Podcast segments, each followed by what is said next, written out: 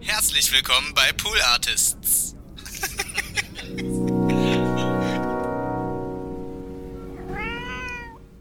Ja, ja, aber ich meine, es war ein, ein älterer BMW. Ja, ja.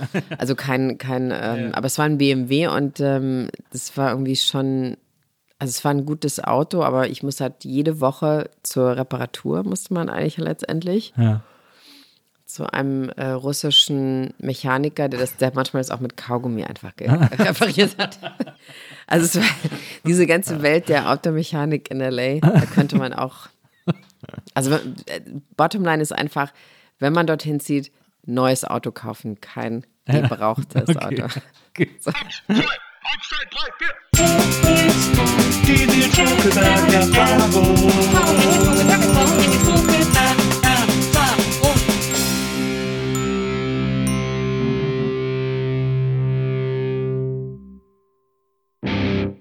Hallo, liebe NBE-Zuhörerinnen, hallo, liebe Zuhörer der Nils Bokeberg-Erfahrung. Herzlich willkommen zu einer neuen Folge. Ähm, mein heutiger Gast ist äh, eine Frau, die einen äh, extrem aufregenden Lebensweg äh, hinter sich hat und noch vor sich hat, glaube ich, ähm, der äh, so viele Brüche oder vermeintliche Brüche hat, aber auch so viele äh, faszinierende Dinge, über die ich sie heute äh, alle ein Loch in den Bauch fragen will. Und ich freue mich wahnsinnig, dass sie hier ist, weil sie äh, meines Erachtens nach eine ganze Menge zu erzählen hat. Herzlich willkommen, Autorin und Journalistin und jetzt mittlerweile auch äh, neue Gesundheitsaktivistin Anne Philippi. Hallo Anne. Hallo Nils, Schön, dass du da bist. danke dir. Ähm, ich finde das ganz interessant. Ich versuche, also erstmal, um äh, sozusagen äh, äh, das Setup zu erklären. Wir fragen unsere Gäste immer, was sie gern snacken wollen, damit sie sich irgendwie wohlfühlen und so. Und äh, da hast du erstmal heute hier das, den Full California Flavor ins Haus gebracht, Ja. weil du einen Green Smoothie wolltest und einen Espresso, einen doppelten Genau. Espresso. So ist es. Ist das noch so ein bisschen aus deiner Zeit in, in äh, LA, diese, diese Green Smoothie-Sache? Weil da war das ja ein paar Jahre früher schon so. Ich meine, hier ist es mittlerweile auch groß, aber da war es Ja. ja ein paar, ein paar Jahre früher schon eine Sache. Ja, also aber erstmal wollte ich sagen, ich freue mich, mich auch wahnsinnig, dass ich hier sein darf. Ich finde das, ich finde das einen super, super interessanten Podcast. Ich habe auch gestern ein paar Folgen gehört. Ah, cool. So, und jetzt wieder zu California. Also in der Tat ist es so, dass ich das da so, ich will nicht sagen gelernt habe, aber dass mir das einfach so sehr gut gefällt, die Art des Essens, der Ernährung, der manchmal ist es auch ein bisschen hysterisch natürlich. also ich meine, aber wie gesagt, wir haben ja hier auch schon Bio Company ist ja eigentlich auch schon so auf dem Weg zu Whole Foods. Also wir sind ja eigentlich, wie du schon gesagt hast, wir sind ja auch schon da. Aber es ist schon so, dass ähm, ich so bestimmte Sachen da mitgebracht habe, die ich jetzt nicht mehr so, gar nicht so richtig loswerde. Ja. Also, oder auch zum Beispiel so, dass ich länger darüber nachdenke, ob jetzt wirklich die Tofu, ob man das wirklich doch nicht essen soll wegen dem Soja. ich glaube nicht, dass ich früher so viel darüber nachgedacht hätte wie heute. Aber es ist tatsächlich so, dass man, wenn man dort länger lebt, was ich ja getan habe, so circa sechs Jahre, äh, es gibt schon so eine, so eine andere Einstellung zu, zu Essen und so weiter. Das stimmt schon. Ja, da, äh, da kommen wir gleich drauf. Erstmal, also ich finde, das, was ich hier oft mache, ist ja so eine Art Interviewsport. Ich liebe das ja, zu versuchen, so viel wie möglich über die Gäste im Vorfeld rauszukriegen, auch so über Zitate oder Sachen, die sie irgendwann mal erzählt haben, ähm, um das dann mit denen zu besprechen oder, oder äh, und so weiter und so fort. Bei dir ist das, du bist ja eine Journalistin, hast schon wahnsinnig viele Texte geschrieben, auch für viele äh, Zeitungen, für viele große Zeitungen, hast selber auch mal Zeitungen, Zeitschriften geleitet sozusagen. Ähm, was mich interessiert ist, äh, ich habe jetzt viele Texte von dir gelesen, aber nicht so viele über dich gefunden. Und äh, quasi, also du hast ja bei der Specs mehr oder weniger auch angefangen Ja, äh, zu ja, ja. schreiben. Das stimmt. Aber und du bist in äh, Elsass geboren. Mhm.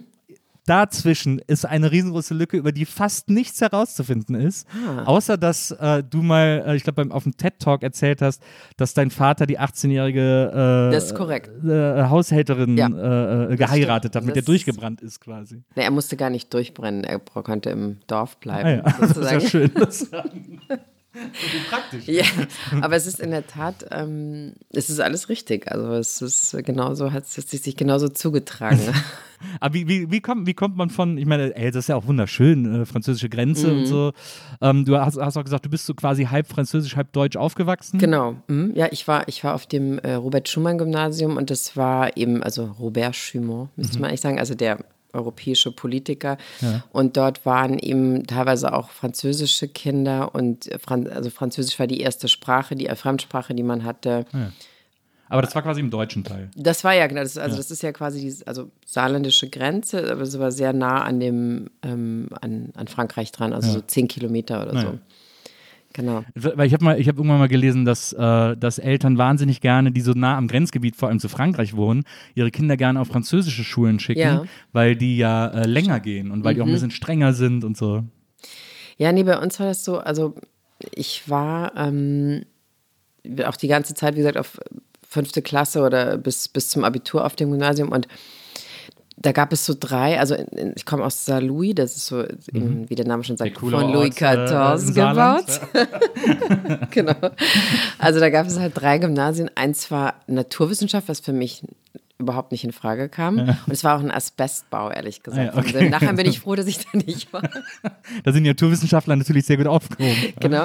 Und dann gab es eins ähm, für so Latein und griechischen Schwerpunkt und irgendwie war da meine, meine Stiefschwester war dort und ich weiß nicht, da sind, bin ich jedenfalls und mein Bruder damals sind wir auf das äh, Robert Schumann Gymnasium. Das war eigentlich auch mal ein Mädchengymnasium, tendenziell. Ja.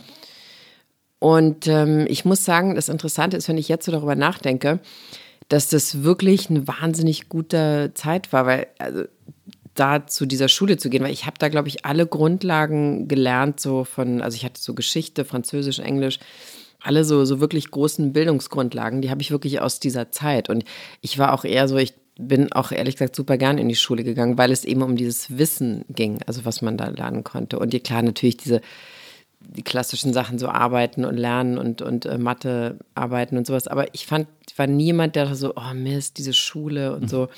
Aber so, du, du hast schon recht, diese Grenzgegend ist natürlich auch so, ähm, da gibt, also gab es jetzt nicht so wahnsinnig viel, dass du zum Beispiel in einer Großstadt lebst und hast dann gleich schon so, weißt du, du kommst aus, aus Köln. Das ja, ne? also, zwischen Köln und Bonn. Genau. genau. Also auf jeden Fall, dann bist du ja gleich in Köln und dann bist du da so in so einem Entertainment-Kontext, ja. äh, aber das ist da ja eher nicht so.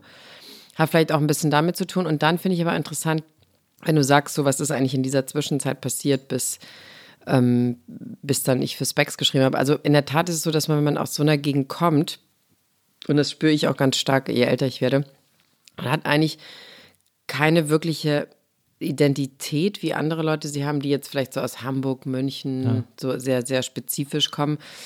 Und ähm, es ist aber auch so, dass die französische Identität eigentlich dazukommt. Also klar, ich meine, faktisch war das ja Deutschland mhm. und man wuchs halt in Deutschland letztendlich auf, aber es war irgendwie auch nicht deutsch okay. sozusagen. Und ich glaube, so dieses ähm, nicht wirklich so eine national, so, ich sag jetzt mal so ein nationales Gefühl zu haben, mhm. hat dann auch dazu geführt, dass ich glaube, man kann da einfacher weggehen, so zum Beispiel. Ja, also man hat nicht so eine, also ich kenne viele Leute so Hamburg, München, die dann immer wieder doch so äh, so eine sind so eine Referenz oder, oder sie ziehen sogar später wieder ganz dahin, auch wenn sie zwischendurch woanders waren. Und das ist da irgendwie nicht so. Ja. Und lustigerweise die Person, die das total verstanden hat, ist der Besitzer des Restaurant Borchertz in Berlin, Roland Mari, der auch aus dem Saarland kommt, zumindest sehr lange da gelebt hat. Und der sagt, es ist genauso, er könnte eigentlich überall, er hätte überall landen können. Es war eigentlich so ein, so ein Zufallstreffer. Ja. Und ich glaube, das ist zum Beispiel so eine so eine, also will man sagen, so, so, ein, so, ja, so, so eine Persona, die man dann hat, die nirgendwo so wirklich erstmal so richtig zu Hause ist. So. Also erst später dann habe ich das Gefühl. Und das kommt sicher aus dieser Grenz, Grenzgegend-Geschichte. Interessant. Also das, ich meine, man kennt das natürlich so äh, als, das, man kennt so das Phänomen der Landflucht, also mhm. dass so Jugendliche, das ist wahrscheinlich heute noch krasser, als es jemals zuvor war, die irgendwie so am Land aufwachsen äh, wo es einfach nichts gibt, auch perspektivisch einfach nichts zu tun gibt, äh, dass die sagen, ich muss hier weg, ich muss irgendwie in die Stadt, ähm, wo, äh, wo die aufregenden Dinge passieren. Und gerade äh, im medialen Zeitalter wie heute ist das wahrscheinlich stärker denn je, weil die quasi jederzeit in Social Media sonst wo sehen, genau, also, äh, wie aufregend die Stadt das ist. Das ist äh, lustig, dass du sagst, weil ich hatte mal damals bei GQ so ein Interview mit Ethan Hawke gemacht, den ich immer ganz toll fand. Und hat er gesagt, dass er quasi damals eben auch der, aus einer amerikanischen Provinz kam, ähm, zum, nach LA zum, zum Casting und merkte halt so, er weiß nichts. Warum? Weil es kein Internet sozusagen gab und er nicht quasi, äh, lass mich mal schnell googeln, wer das ist. Und dann hat eben so, ähm, wer heißt, wer heißt nochmal der Regisseur von äh, Before Sunrise, ne? Richard Linklater hat ihm dann gesagt, ja, da gab es übrigens Fassbinder und so. Und er dann so, Wer ist das denn? Und dann hat er zum ersten Mal so rückwirkend all diese Sachen erst so, sagen wir mal, wirklich wie so gelernt, die ihn dann eigentlich zu dem, ähm, nochmal zu so einem ganz anderen Schauspieler gemacht haben. Aber als er da hinkam, sagte er eben, weil, wie gesagt, auch weil es, es gab keine Info. Man musste ja. da Zeitschriften, naja, okay, also auch schwierig, ne? Ja. Und es gab, gab das nicht. Und das stimmt schon, so war das natürlich damals auch. Es gab wirklich so keine, dass man sagen könnte, okay, ist eigentlich wie heute, ist fast egal, wo man lebt, vielleicht. Ja. Ähm, und man kann ja, kann es ja alles online erforschen, sozusagen. Ja, für mich war das, für mich war es, äh, als ich klein war, war Berlin auch immer so, also vor allem Westberlin, vor allem Kudamm irgendwie so. Ja. in allen Filmen, alle Filme waren ja immer an der Gedächtniskirche, alle Didi-Filme, aber auch Christiane F. und so. Mm, mm. Alles war immer äh, äh Charlottenburg und, und ja. Kudamm und so. Stimmt, stimmt. Ähm, also das war mein Berlin-Bild. So. Deswegen bin ich auch heute noch so gerne in Charlottenburg, weil das irgendwie so ein 80er-Feeling triggert von mir. Irgendwie so. Nee, Christiane F. muss ich auch sagen, das war. Ähm glaube ich, auch das erste Mal, als ich, dass ich Berlin sozusagen richtig gesehen habe, ja. also als in, in einem Film und so weiter. Und dann war das auch äh, zu einer Zeit, als halt viele Leute sich, viele Eltern von, von Leuten aus meiner Klasse sich haben scheiden lassen. Das heißt, man hatte auch noch so die das Scheidungsnarrativ da drin. Aber das war schon echt so ein, also bis heute, wenn ich finde, wenn man den Film jetzt heute nochmal schaut, das ist schon ziemlich, ziemlich, also wie soll ich sagen, so sehr, ähm, das definierte einfach wahnsinnig viel für einen damals, glaube ich, so was, wie das sein könnte, wenn man hier ist und so weiter. Ja. Ich finde auch, ich habe den auch zuletzt nochmal gesehen, also jetzt zuletzt vor, vor, zwei, drei Jahren oder mhm. so, und habe gedacht, äh, dass der, äh, der hat, der hat eine gute Roughness irgendwie, dieser ja, Film. Der hat, der hat schon ein ganz gutes Berlin-Bild transportiert, ja, ja, absolut. wenn man jetzt so diese die Screenshots so aus der Serie, jetzt kommt ja so eine Serie, äh, sieht, ah, ja, das stimmt. sieht so sehr glossy aus, alles und so, aber dieser dieser Film damals, der war irgendwie sehr bedrückend, sehr rough, sehr Berlin. Mhm, das stimmt. Und man, ich finde auch erstaunlich, dass ich immer noch so weiß, wie die Babsi und Detlef. man hat das irgendwie so, das war wirklich so ein, so ein, das hatte man vorher noch nicht richtig, also nicht wirklich gesehen, sowas ja. in die Richtung. Das stimmt. Ja, ich habe, für mich war früher auch ein wichtiger Teil von Berlin immer ähm, äh, es gab einen Film äh, Richie Guitar von den Ärzten. Ah, das okay. war ein Ärzte-Kinofilm. Und da, äh, da, sind die so als Band so erfolglos und dann versuchen die irgendwie einen Gig zu kriegen. Und dann äh, äh, stellen die sich auf so einen äh, Anhänger von einem Laster und laden alle Fans auf die Tribüne an der Avus ein da an der Autobahn oh. ist doch diese alte Tribüne ja, ja, Und dann setzen sich alle dahin, dann fahren die mit dem Laster immer auf der Autobahn vor und zurück, damit die dann da so ein Konzert spielen können. Äh, und da muss ich auch immer dran denken, wenn ich an diese Tribüne vorbeifahre. Da kommt man ja quasi äh, jedes Mal, wenn man außerhalb von Berlins über die Autobahn wieder reinfährt, Stimmt. Äh, kommt man da so Stimmt. dran vorbei. Ja, aber es war schon, ich glaube, ich war einmal auch, ähm, wenn meine Mutter hatte damals Freunde in Berlin, da waren wir in, ähm, was genau wann das war, aber auf jeden Fall in diesem Café, in dem im Blixer Bargeld immer seine Post abholte. Ja. Und ähm, dann habe ich ihn da gesehen und ich dachte auch so, oh Gott, das war, war so, das war so eine, man konnte das gar nicht, also man merkte so wie West-Berlin ja auch so eine total eigene Na. Welt war, ne? Ja, total. Also, aber ich fand es auch, ich war auch fasziniert davon, also muss ich sagen, also ich hätte, hätte aber gar nicht gedacht, so, ich muss da jetzt sofort hinziehen. Ich, ich glaube, ich hätte mich auch schon erst mal so mit 17, 18 da vielleicht auch überfordert gefühlt, aber ich fand es trotzdem, es war wichtig für mich, das so als, zu, als, zu sehen irgendwie, wie, wie, wie anders das auch war sozusagen.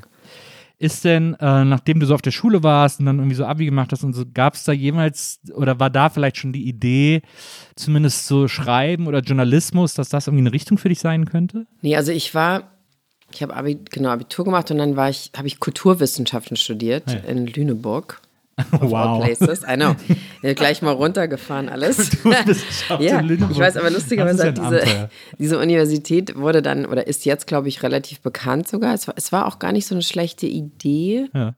So war, ähm, war auch so, war, war, so ein guter, softer ja. Anstieg zu äh, aber wobei es am Ende war es genau dieselbe Stadtgröße eigentlich. Ja. Ne? So, aber so, es waren sehr viele Leute aus Hamburg da, die da studiert haben, weil man das Studium relativ schnell machen konnte.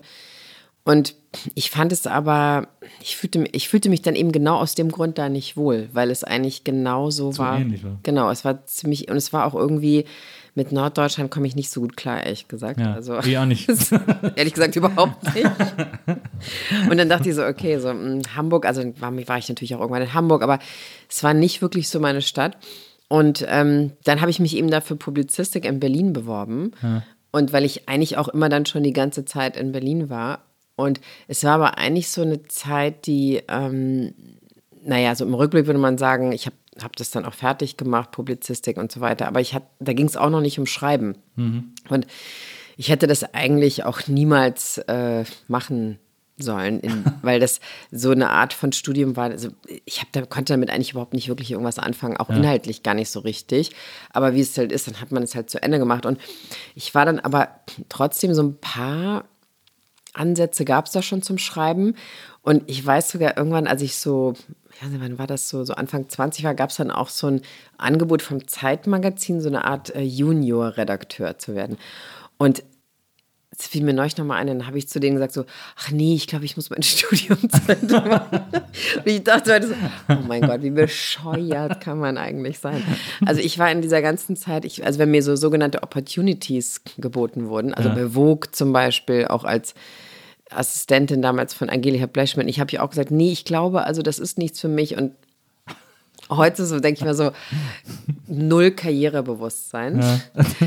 Oder vielleicht auch einfach zu große ähm, Unsicherheit, dass ich das irgendwie können würde, obwohl ich witzigerweise schon für Vogue geschrieben hatte, so ja. sozusagen über, also ich habe angefangen dann da über, so, wenn du fragst, wann, wann ging das los, also eher so wirklich so Mitte, Mitte 20 erst habe ich damit angefangen. In Hamburg dann und eben, da war ja noch sehr viel so Musik, ähm, Labels in Hamburg, Klar. so Motor und sowas. La Stor und so. La Stor, ja. oh Gott. genau, also all diese Bands, die kennst du ja auch noch aus deinem, aus deiner Viva-Zeit vielleicht, ne? Und dann habe ich da angefangen, so für, für, ähm, ja, für Vogue wirklich regelmäßig so Musikinterviews zu machen. Und ah. dann war es so, auf einmal war so ein ganz neuer ähm, Momentum, so ein ganz neues Momentum da. Und ich habe es aber wirklich, ich hätte das vorher, ich hätte das auch nie wirklich geplant, ehrlich gesagt, mhm. so. Also so jetzt, ich werde Schriftsteller oder ich werde Journalist oder so.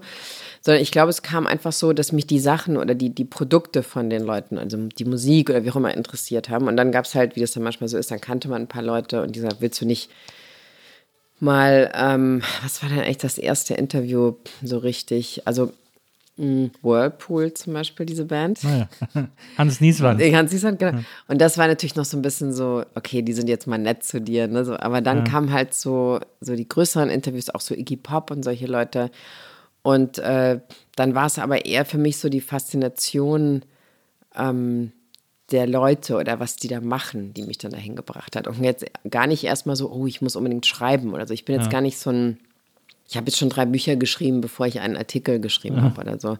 Also genau, und das, da ging es dann eigentlich so los, so wirklich so Ende 20, ehrlich gesagt, eher so. Und war das vielleicht auch, ich meine, dass du diese Chancen hast liegen lassen, äh, über diese Anfang, die ja. du während des Studiums hattest, war das dann vielleicht auch, ich meine, wenn, du hast ja dann sehr äh, jung, bist du dann einfach direkt ins Studium äh, übergegangen, äh, dass quasi da Arbeiten und Wirken in einem ja auch noch die alten Prägungen und so, die man dann von zu Hause oh, mitbringt, oh, ja. wo es dann auch so ein bisschen darum geht, so mach was ordentliches, mach das zu Ende, genau, total, äh, bring die Sachen zu Ende, hab eine Ausbildung, nur dann erreichst du was im Leben. also so. ich meine, genauso war es auch, wie du es gesagt hast und es war vor allen Dingen so, dass ich so in diesem Studium auch gemerkt habe, also ich bin überhaupt kein Universitätstyp. Ja. Deshalb hätte ich ja zum Zeitmagazin sagen können, ja. hey, ja, ja, klar, gib mir einen Job. Ich verdiene Geld, es ist toll. Aber ich habe immer heimlich gedacht, nein, nein, es muss fertig gemacht werden. Und das Interessante ist aber, dass so im Nachhinein, auch wenn ich dann in Redaktionen oder Vanity Fair dann später war, die Wahrheit war einfach, dass niemals mich jemand nur eine Sekunde danach gefragt hätte, nach diesem Studium. Niemals einfach. Naja. Das also, ist ja immer der Witz. ich meine, diese ganzen, also so diese ganzen BRD-Ideen noch von so und dann das Studium ja. und da hat man den super Abschluss. Also letztendlich die Leute, sagen wir mal, die eine, in den Medien eine echt große Karriere gemacht haben, die ich kenne, von denen hat niemals irgendeiner eine Universität betreten. Was ja. jetzt nicht immer per se heißt, dass es was Schlechtes ist, aber ja. also es ist offensichtlich in, in dieser Welt völlig irrelevant am Ende. Also für alle, die das hören und jetzt, man muss nicht zur Universität gehen. man, man, muss vielleicht so, als Arzt sollte man vielleicht zu Ende studiert haben. Das sicher, ähm, aber als Journalist. das fände ich irgendwie okay, aber als Journalist.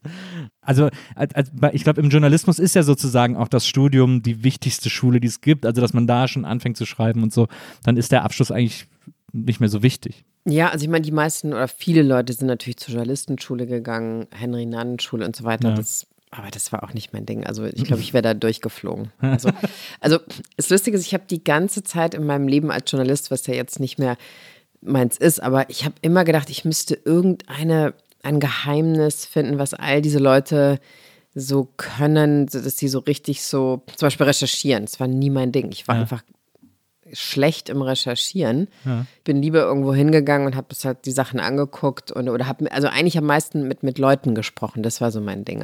Also auch dann für Reportagen ganz kurz. Ich war ja mal nach Vanity Fair so acht Monate bei der Bild am Sonntag. ich gebe es zu. Ich, es war, nee, es war, es war eine, also es war eine wirklich richtig gute Zeit im Sinne von, dass man eben ganz viele Dinge gelernt hat, wie Leute auf was reagieren, wenn man sie danach fragt und so weiter. Und klar, mir waren acht Monate klar, ich könnte da niemals länger sein, aber ja. es war trotzdem eben so, es hat tatsächlich schon nochmal geschärft, was, welche Richtung es bei mir geht und, und wo ich eben, also überhaupt nicht in irgendeiner Form hinpasste. Ja. Wie ist das denn? Also du hast jetzt erzählt, du hast dann äh, äh bist dann quasi über die Leidenschaft äh, mhm. bei der Vogue gelandet äh, äh, genau. und hast dann da über Musik geschrieben. Mhm.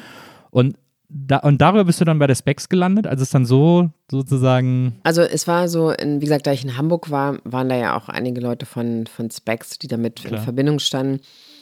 Mm, und dann kam das, irgendwie war das so eine, ja, ein, eine Gruppe von Leuten, glaube ich, die da alle im Kontakt standen. Ich weiß gar nicht mehr genau wie das genau zu. Ich glaube, Tom Hollert, ich weiß nicht, ob dir das was sagt, der. Ja. Der äh, war damals da, der ist, glaube ich, jetzt Kunst, Kunsthistoriker oder so ja. auch eher gewesen, aber der, der hatte mich gefragt. Ja. Und dann habe ich aber eher so über Spice Girls und so geschrieben. Ja, Pop. Das war ja immer ein wichtiges Thema in der Text. Total. Ja. Aber ich meine, ich glaube, also witzig wäre, wenn ich das heute mal selber noch verlesen würde. also, ich, also ich natürlich, wie du, wie du schon ahnst, hat man natürlich auch versucht, habe ich auch versucht, so Specs-ish zu schreiben, so ein bisschen. Und gleichzeitig war es aber auch so, dass die Aufteilung war, also die ganzen Pros, also Dietrich, ne, Dietrichsen, ja. ähm, wer war da noch eigentlich ähm, von diesen ganzen Mark Takasides und die ganze Zeit, also die waren natürlich immer so, ja, also pass auf, wenn die richtig Big Fishes kommen, hier die richtig wichtigen Platten, dann schreiben die halt darüber. Und wenn die Spice Girls auch was rausbringen oder die No Angels, dann kannst du das gerne machen. Und ich fand es aber ehrlich gesagt auch total super, weil mich das auch viel eher so interessiert hat, so, also anders über solche Sachen zu schreiben. Und ich fand es auch ehrlich gesagt ein gutes, äh, na, Training ist immer das falsche Wort, aber eine interessantere Aufgabe, halt über solche Sachen eher zu schreiben, statt jetzt über so eben sehr komplizierte Public Enemy Platte war natürlich klar, das ist Chefsache. Na klar. Da kann ja. man nicht einfach sagen so. Coole Platte geht ja Genau. Ja. Und ähm, genau, über Courtney Love habe ich da auch viel geschrieben. Weil damals, also es gab es ja diese Celebrity Skin Platte ja. oder auch uh, Live Through This von Hole. Und damals fand ich das schon sehr interessant, so als neue Idee von, von einer weiblichen mhm. Band oder Grunge, ich weiß nicht, wie man das noch überhaupt so sagen kann. Später fand ich es dann etwas problematisch bei ihr so, aber in der Zeit war das wirklich ähm, so eine ganz neue Idee einfach, glaube ich auch. Aber war das nicht, ich meine, du kommst jetzt, kommst äh, aus dem Saarland, ja, genau. studierst in Lüneburg, ja. äh, studierst dann irgendwie äh, Sachen, die dich nicht interessieren, mhm. landest dann bei der Vogue, um für ja. die Vogue über Musik zu schreiben und dann fragt die Specs, die ja schon trotzdem auch immer so ein, diesen, diese, diese Aura des Besonderen und mhm. des äh, sehr intellektuellen, der sehr intellektuellen Auseinandersetzung mit Musik hatte, äh, hat das nicht, hat man da nicht Schiss quasi irgendwie zu bestehen? Doch, doch, natürlich. Also und es war auch immer so, ich weiß nicht, ähm, wenn man die Texte abgegeben hat, dann hatte ich manchmal auch so, ähm, also ich glaube, ich habe einmal das Wort Historikerstreit im falschen Kontext benutzt. Oh, und, da, da brennt so, die Redaktion. Da war es ein bisschen, gab es ein bisschen schlechte Laune. ich weiß aber gar nicht mehr. Also wieso, wieso ich das eigentlich benutzt hatte, aber es war so ein bisschen so, dass ich oftmals so dachte, okay, ich habe jetzt dieses eine Thema, wie gesagt, ich hatte eher so die Pop-Themen und dann versuchte ich das aber so in mir so eine, so eine, wie soll ich sagen, so, ein, so Ideen loszutreten, die ich einfach zu diesem Thema habe. Mhm. Und es war natürlich so, dass ich, dass ich da überhaupt nicht irgendwie dachte, so, ja, die finden das alle super und ähm, oder da wird schon keiner irgendwas sagen. Also natürlich, es war natürlich damals noch so ein Kontext noch, der, äh, ja, also in so einer Musikwelt, wie du gesagt hast, intellektuellen Welt, schon relativ besonders natürlich irgendwie war. Aber ich glaube, es hat, also es hat mir so, also für mich selber oft so immer so, wie soll ich sagen, so, so, so Merkmale oder, oder Weg, Wegweiser gezeigt, in welche Richtung ich mich eigentlich bewege, ja. sozusagen. Und ich meine, ich bin ja dann nicht in so eine sehr intellektuelle Richtung gegangen. Also so Theorie ja. oder, oder Gender-Theorie kam mir da zum Beispiel gerade auf. Also, ja. oder ja, also natürlich auch so erste politische Fragestellungen, also auch was, was ja vor allen Dingen in Hamburg so mit Blumenfeld und diesen ganzen Sachen passierte. Oh. Das war ehrlich gesagt nie wirklich so richtig mein Ding. Und ich konnte da aber so sehr gut erkennen in diesen Jahren, wo, also dass ich mich offenbar sehr stark für so, also für neue Ideen interessierte, aber die eben ähm, glamourös vorgebracht werden, diese Ideen. Ja, verstehe. Sozusagen. Und nicht unbedingt immer intellektuell, sozusagen. Ja. Also das ist sozusagen auch bei der Specs so eine hat es im Grunde genommen so eine Insel, auf der du so ein bisschen, ja, du hattest so dein genau. Thema, das für die anderen eh so ein bisschen Pfui-Bäh ja, war ja. im Grunde genommen genau. und konntest das dann irgendwie so beackern. Weil die wussten, dass es bei ihnen stattfinden muss, aber sie selber hatten irgendwie gar nicht die Muße dafür. Ja, oder auch so, ich meine, sagen wir mal, dass, dass jetzt jemand, so ein Superschreiber, so bespricht mal die neue Spice Girls Platte, ja. also ganz ehrlich. da hinten sitzt der Praktik slash Praktikantin aber ich muss gerade mal überlegen, also warte mal, was, ähm, also das war auf jeden Fall eine, ich sage immer deshalb Spice Girls, weil ich das sehr gerne mochte damals selber. Was, ich habe auch, ich habe eine Quote aus oh, einem Specs-Artikel von dir gefunden, oh, die mir sehr gut gefallen hat, die dann in der Taz aufgegriffen wurde, oh. äh, aus, von 98. Da hast du wohl eine Review über Grease geschrieben, äh, oder einen Text ah. über Grease, über den Film geschrieben ja. und hast äh, darin den schönen Satz geschrieben, Kult ist immer dann, wenn eine Sache bedeutungslos geworden ist, so wie Tapetenmuster oder Mick Jagger. Hab ich das geschrieben? Oh. Da wurde es wow. dann zitiert und dann hat der, weil der Autor äh, äh, musste gerade für die Taz einen Text über die neue Rolling Stones Tour schreiben, hat dann gesagt, ja, Anne Philippi hat gesagt, Mick Jagger sei bedeutungslos, aber so bedeutungslos ist er nicht und so. Das war dann so der Aufhänger für den Text. Naja, also ich meine, interessant, ne? Also Grease, du, du meinst Grease, was war das, dieser, dieser Film? Ja. Ja, stimmt, es gab der, der kam wieder in die Kinos wegen irgendeinem. Ja äh, Wie immer, also regelmäßig. Ja, genau. aber das, natürlich ist es so, dass Mick Jagger was bedeutet. Also ich meine, aber auf der anderen Seite, ähm, das passt vielleicht ganz gut. Also ich habe für die in Süddeutsche, als ich in LA war, habe ich so eine Geschichte geschrieben äh, über dieses Stones-Konzert da sozusagen. Ja. Und ähm, der Text ging um das, um das Konzert der Stones in, in diesem, wie heißt das, in LA, diese, diese riesige Halle wo da auch mal alle, so wie hier halt diese, diese O2 Arena. Center, Staples ja. Center, genau. Und es war natürlich wahnsinnig toll, weil so, es war wirklich so das, glaube ich, zweite Konzert, was ich gesehen habe von denen. Und dann in LA ist natürlich irgendwie auch was Besonderes. Ja. Und es war aber tatsächlich so, dass man merkte, das ist jetzt wirklich wahnsinnig toll natürlich, das zu sehen.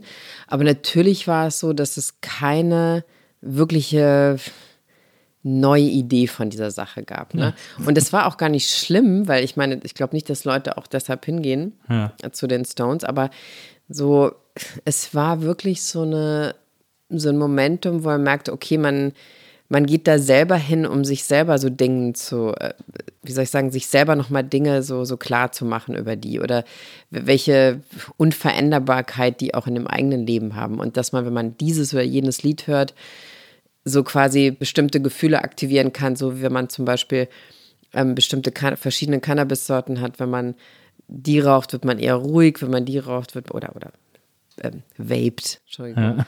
wird man eher äh, ruhig oder wird man eher aktiv, wird man eher kreativ. Ja. Und so ist es eigentlich auch mit Stone-Songs, dass man die eigentlich so nutzen könnte, ja. für welches Gefühl man gerade so braucht, sozusagen. Sagen auch übrigens auch viele Schriftsteller, dass sie manchmal so ähm, das genauso machen, dass sie immer so bestimmte Songs hören, die sie dann in die und die Richtung führen. Ja. Aber es war natürlich gleichzeitig auch so, dass man sah, es gibt von denen keine, keinen Willen mehr, jetzt irgendwas drastisch zu verändern ja. oder so. Ne? Insofern, also witzig, aber das, man kann sich ja immer nicht daran erinnern an solche Sachen. Ja. Aber es ist, es macht, es macht schon Sinn, so, ne? Also was dieses Zitat. Finde ich auch. Es ist ja auch, ich meine, also, äh, Kult ist ja auch wirklich eines der schlimmsten mhm. Siegel, die man kriegen kann, ja. im Grunde genommen. Also so Kult und kultig ist ja das, was man immer versucht zu vermeiden. Mhm. Ähm, Stimmt. Weil es, äh, wie du sagst, weil's, weil die Sache ab dann bedeutungslos ist. So Schlagermove ist Kult. Schlagermove ja. in Hamburg ist Kult sozusagen. Was ist eigentlich mit Thomas Gottschalk? Ist es auch Kult für dich? Weil der taucht auch auf Clubhouse gerade so extrem. Naja, das ist, ich finde den ein bisschen schwierig. Ähm, der, äh, also ich liebe den alten Gottschalk, mhm. auch die Erinnerung an den, ja, auch wenn ich heute noch alte ja. Sendungen sehe, äh, finde ich den genial, wirklich. Ähm, aber äh, ich finde, er ist jetzt so ein bisschen überfordert mit der Menge an Anfragen und Dingen, die er machen soll. Mhm. Ähm, da struggelt er so ein bisschen in meinen Augen. Also für ihn läuft super ja. äh, aus seiner Sicht, aber ich finde so ein bisschen, er verspielt gerade so ein bisschen was, ähm, weil er an Orten präsent ist, die also er müsste jetzt eigentlich viel, viel mehr Elder Statesman sein, als es ja, ist. So. Stimmt. Äh, und das kann stimmt. er irgendwie, glaube ich, nicht. Und, äh, ja. und ich habe zuletzt hab ich lustigerweise mit einer Freundin darüber geredet und ähm, dabei ist mir aufgefallen, dass äh, Thomas Gottschalk sozusagen äh, im deutschen, in, in, der deutschen Medienlandschaft oder so, den Entertainer gekillt hat. Thomas Gottschalk war der erste Moderator, der nicht gesungen hat, der nicht getanzt hat, der keine Sketche in seiner Samstagabendshow gemacht hat, sondern der einfach nur moderiert hat und, und so ein bisschen getalkt hat. Sehr charmant, aber und so wie kein anderer. Aber er war der erste, der eben nicht dieses Multitalent war, was wofür früher eigentlich immer ein Entertainer stand oder ein, Stimmt. so Rudi Carell, äh, Peter Frankenfeld, wie sie alle hießen. Das hatte er plötzlich gar nicht mehr. Das fand ich so, ist, ist mir zuletzt erstmal aufgefallen, dass er der Bruch, er ist die Bruchstelle, ab, ab der es sich verändert Stimmt. Hat. Aber sag mal, und war das bei dir denn so, dass du dachtest, du willst immer sogenannt zum Fernsehen? Also ich wollte immer Schauspieler werden. ah, okay. Ich war, glaube ich, seit okay. ich sieben wollte, äh, seit ich sieben war, wollte ich Schauspieler werden. Hab dann äh, immer Theater gespielt, also in der Schule ah, okay. und hab dann mhm. ähm, in so einem professionellen Jugendtheater gespielt, ähm, wo wir dann noch so Gastspiele gemacht haben und so. Und dann kam ich zu Viva und dann hat mich das Fernsehen total versaut fürs Schauspiel. Das war dann so der Bruch sozusagen. Mhm. Aber ich, ich überlege noch heute, äh, dass ich eigentlich wahnsinnig gerne wieder Theater spielen würde. Ich glaube, Films, also ich habe ja auch Regie studiert in Mhm. München dann Mhm. vor ein paar Jahren, ähm, weil ich dann Regie interessanter fand. Aber äh, bei Schauspiel im Theater würde mich noch reizen. Irgendwie, das finde ich immer noch interessant. So dieses Publikum. Nach der. Impfung kannst du das ja wieder machen. Ja, absolut. absolut. Ähm, auf jeden Fall dann äh, Specs, Mhm. ähm, äh, äh, so um 98 rum. Ich habe dann auch gelesen irgendwo, dass du dann äh, selber ein Magazin auch äh, äh, gemacht hast äh, als Chefredakteurin. Mit dem muss man, also äh, heute wird ja äh, jede Band und jeder Act wird danach bewertet, wie Googlebar er ist. Ja. Ähm, äh, muss man bei diesem Magazin sagen, auch nicht ganz glücklich gewählter Titel, denn Nee. äh, das hieß Park and Ride. Mhm. Wenn man Park and Ride googelt, findet man sehr viele Parkplätze, Klar. aber nichts über dieses Magazin. Das stimmt. Nee, das war auch gar nicht so lange. Ähm, es war so ein Versuch damals, wirklich so eine Art, äh, ja, neue, vielleicht auch aus dem Kontext heraus produzierte Idee von so einem Stilmagazin zu machen. Und ich muss aber auch sagen, wenn ich heute so daran denke, dass das eigentlich, ich mochte das eigentlich überhaupt nicht, das zu machen. Ah, wirklich. Im Sinne von so, dass ich da Chefredakteur oder so sein sollte. Das hat mich irgendwie damals überhaupt nicht interessiert. Ja.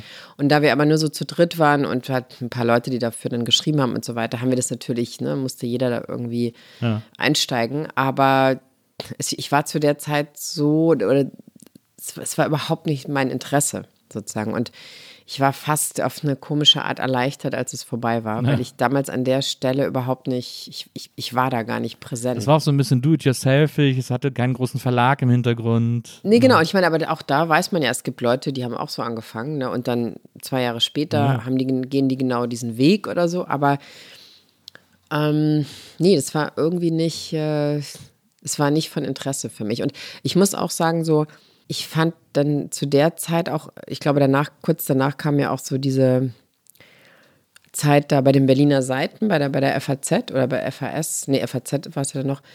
Mm, Und ich fand schon immer auch schon interessant, nicht in so einem, sagen wir mal, kompletten Indie-Kontext zu sein. Also Ja. ich fand es schon interessanter, man, man war in so, sagen wir auch Institutionen, also es, wenn du Specs nimmst, letztendlich auch in Vogue. Ja. Und ich finde es eigentlich immer interessanter, in solchen Rahmen was zu schreiben, was, ja. was jetzt vielleicht dann nicht sonst da nicht steht, sozusagen. Und wie gesagt, ich habe am Anfang schon angekündigt, du hast äh, dein Leben steckt, ist es voller Brüche sozusagen. Mhm, mhm, mhm. äh, ich finde, hier gibt es quasi schon ein, äh, insofern man eine Verkehrung zum Gegenteil als Bruch bezeichnen möchte. Aber du hast äh, bei der Specs, also im höchst intellektuellen Blatt, äh, sozusagen äh, Pop betreut und bist dann zur FAZ, mhm. ähm, wo du Promis gemacht hast. Mhm. Ähm, was ja auch sozusagen der Alien in diesem, in diesem ja. intellektuellen ja. Kosmos ist. Das stimmt, ja, das stimmt. Das ist ja eigentlich sehr immer sehr ungern sozusagen ja, genau. gesehen. Ne? Ja. Stimmt. Und es war, also damals war wirklich toll, diese Berliner Seiten. Ich weiß gar nicht, wann das war, so 2001 oder sowas ungefähr. Ja, das 2000. war also voll Schirmacher. Äh, genau, Schirmacher Florian Illies. Und Florian Illies war eben der ähm, Generation Golf. Ja. Äh, Autor war quasi der Chefredakteur, glaube ich, dieser Seite und, und Benjamin Stuckrad-Barre war auch da. Und äh, dann war es, also gab es dann natürlich auch so ein Momentum zu der Zeit, als so, das wirklich einfach so ein, so ein, so ein wie so ein Spielplatz eigentlich war. Ja. Ne? Also klar, es war FAZ, aber man ja. dürfte eben sich Sachen ausdenken. Mhm. Und wir hatten dann zum Beispiel, ich hatte so eine Rubrik oder ein, ein ja, wie soll man sagen, so, ein, ja, so eine Idee, die wir dann ein paar Mal auch ausgeführt haben.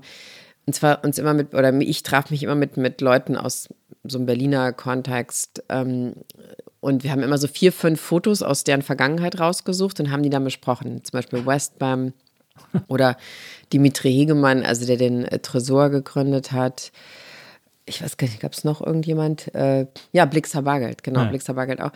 Und das war zum Beispiel so, das war wahnsinnig interessant, wenn man da wirklich auf eine ganz andere Art ähm, diese Leute nochmal so gesehen hat. Also ein bisschen auch was, was wir jetzt eigentlich machen. Ja.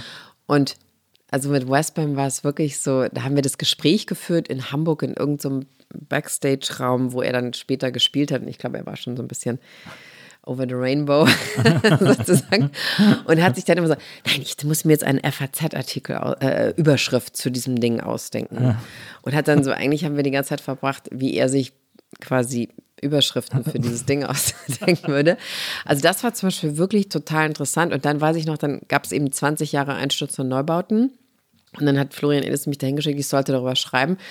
Und ich habe irgendwie so einen total, so man würde fast sagen, so abgehobenen, ähm, strange spirituellen Text äh, geschrieben darüber. Also, weißt du, so dieses FAZ-Ding, so ein bisschen so, so, so, so mega Meta-Ebene. Ja. Und ich dachte so, das findet der wahrscheinlich. Und dann sagt, rief Florian mich an, sagt, das ist der beste Text, den ich geschrieben habe. Und es war so, es war, ich fand immer interessant, wenn man in so einem Experimentalraum irgendwie war. Ne? Also wenn es halt immer alles so klar war, wo man da war, ja. oder was auch von einem erwartet wurde, dann ähm, ja, dann bin ich meistens dann irgendwie irgendwo anders hingegangen. Oder in dem Fall war es ja so, dass die dann leider eingestellt wurden, die. Aber ich glaube, das war eine wirklich, das war eine wirklich ungewöhnliche ähm, und auch echt tolle Zeit im, in diesem neuen Berlin, sagen wir mal, mhm. Journalismus oder so, mhm. weil da konnte man wirklich, ähm, man, es gab da keine, keine Einschränkungen. Man konnte da erstmal, was man so sich ausdenkt oder glaubt, macht, dass es Sinn macht, das, das war ein echt guter, guter Moment. Ja. Du äh, bist ja dann zur Vanity Fair. Mhm. Ähm, die gab es ja mal eine kurze Zeit äh, in Deutschland ja, genau. auf Deutsch. Ähm, das ist ja, da warst du ja dann quasi, äh, also wie gesagt, schon bei der FAZ, äh, ja, bei der FAZ und so, ähm, dieses Promi-Thema, das lag dir irgendwie, äh, mhm. du hast auch immer so, ein, so einen Zugang zugefunden, auch so einen anderen Zugang äh, oft in den Texten mhm. irgendwie zugefunden, äh, zu diesen, zu diesen Promi-Themen. Ähm, und jetzt war es ja bei der Vanity Fair eigentlich im Grunde genommen am Ziel äh, dieser ja, Bemühungen ja, sozusagen, oder? Absolut. Also ich meine, das war, auch das war in den Anfängen, ähm, also in den Anfängen, ja. die war ja dann auch nicht mehr ja, genau. viel länger, aber es war auch, also ich muss sagen, ich fand es irrsinnig toll, da zu sein. Es war einfach, man kam morgens in diese Redaktion, ich war immer einer der Ersten und weil ich einfach so echt große Lust hatte, dahin zu gehen. Und dann gab es diese Redaktionskonferenzen, wo dann manchmal so, ähm, klar, Ulf und Ulf Poschert und, und ähm, Rainer Schmidt und dann eben aber auch Reinhard Götz zum Beispiel war. Und ich dachte so, sag mal, geiler kann es doch eigentlich nicht sein. Man kann hier so Ideen durch die Gegend schmeißen. Es sind so wirklich unglaubliche Leute, die hier zur Konferenz eingeladen werden. Also es war wirklich auch eine ganz ähm, super interessante Stimmung am Anfang und auch echt so sehr so euphorisch, weil auch welche Leute da wiederum neu zusammenkamen äh, plötzlich. Ja.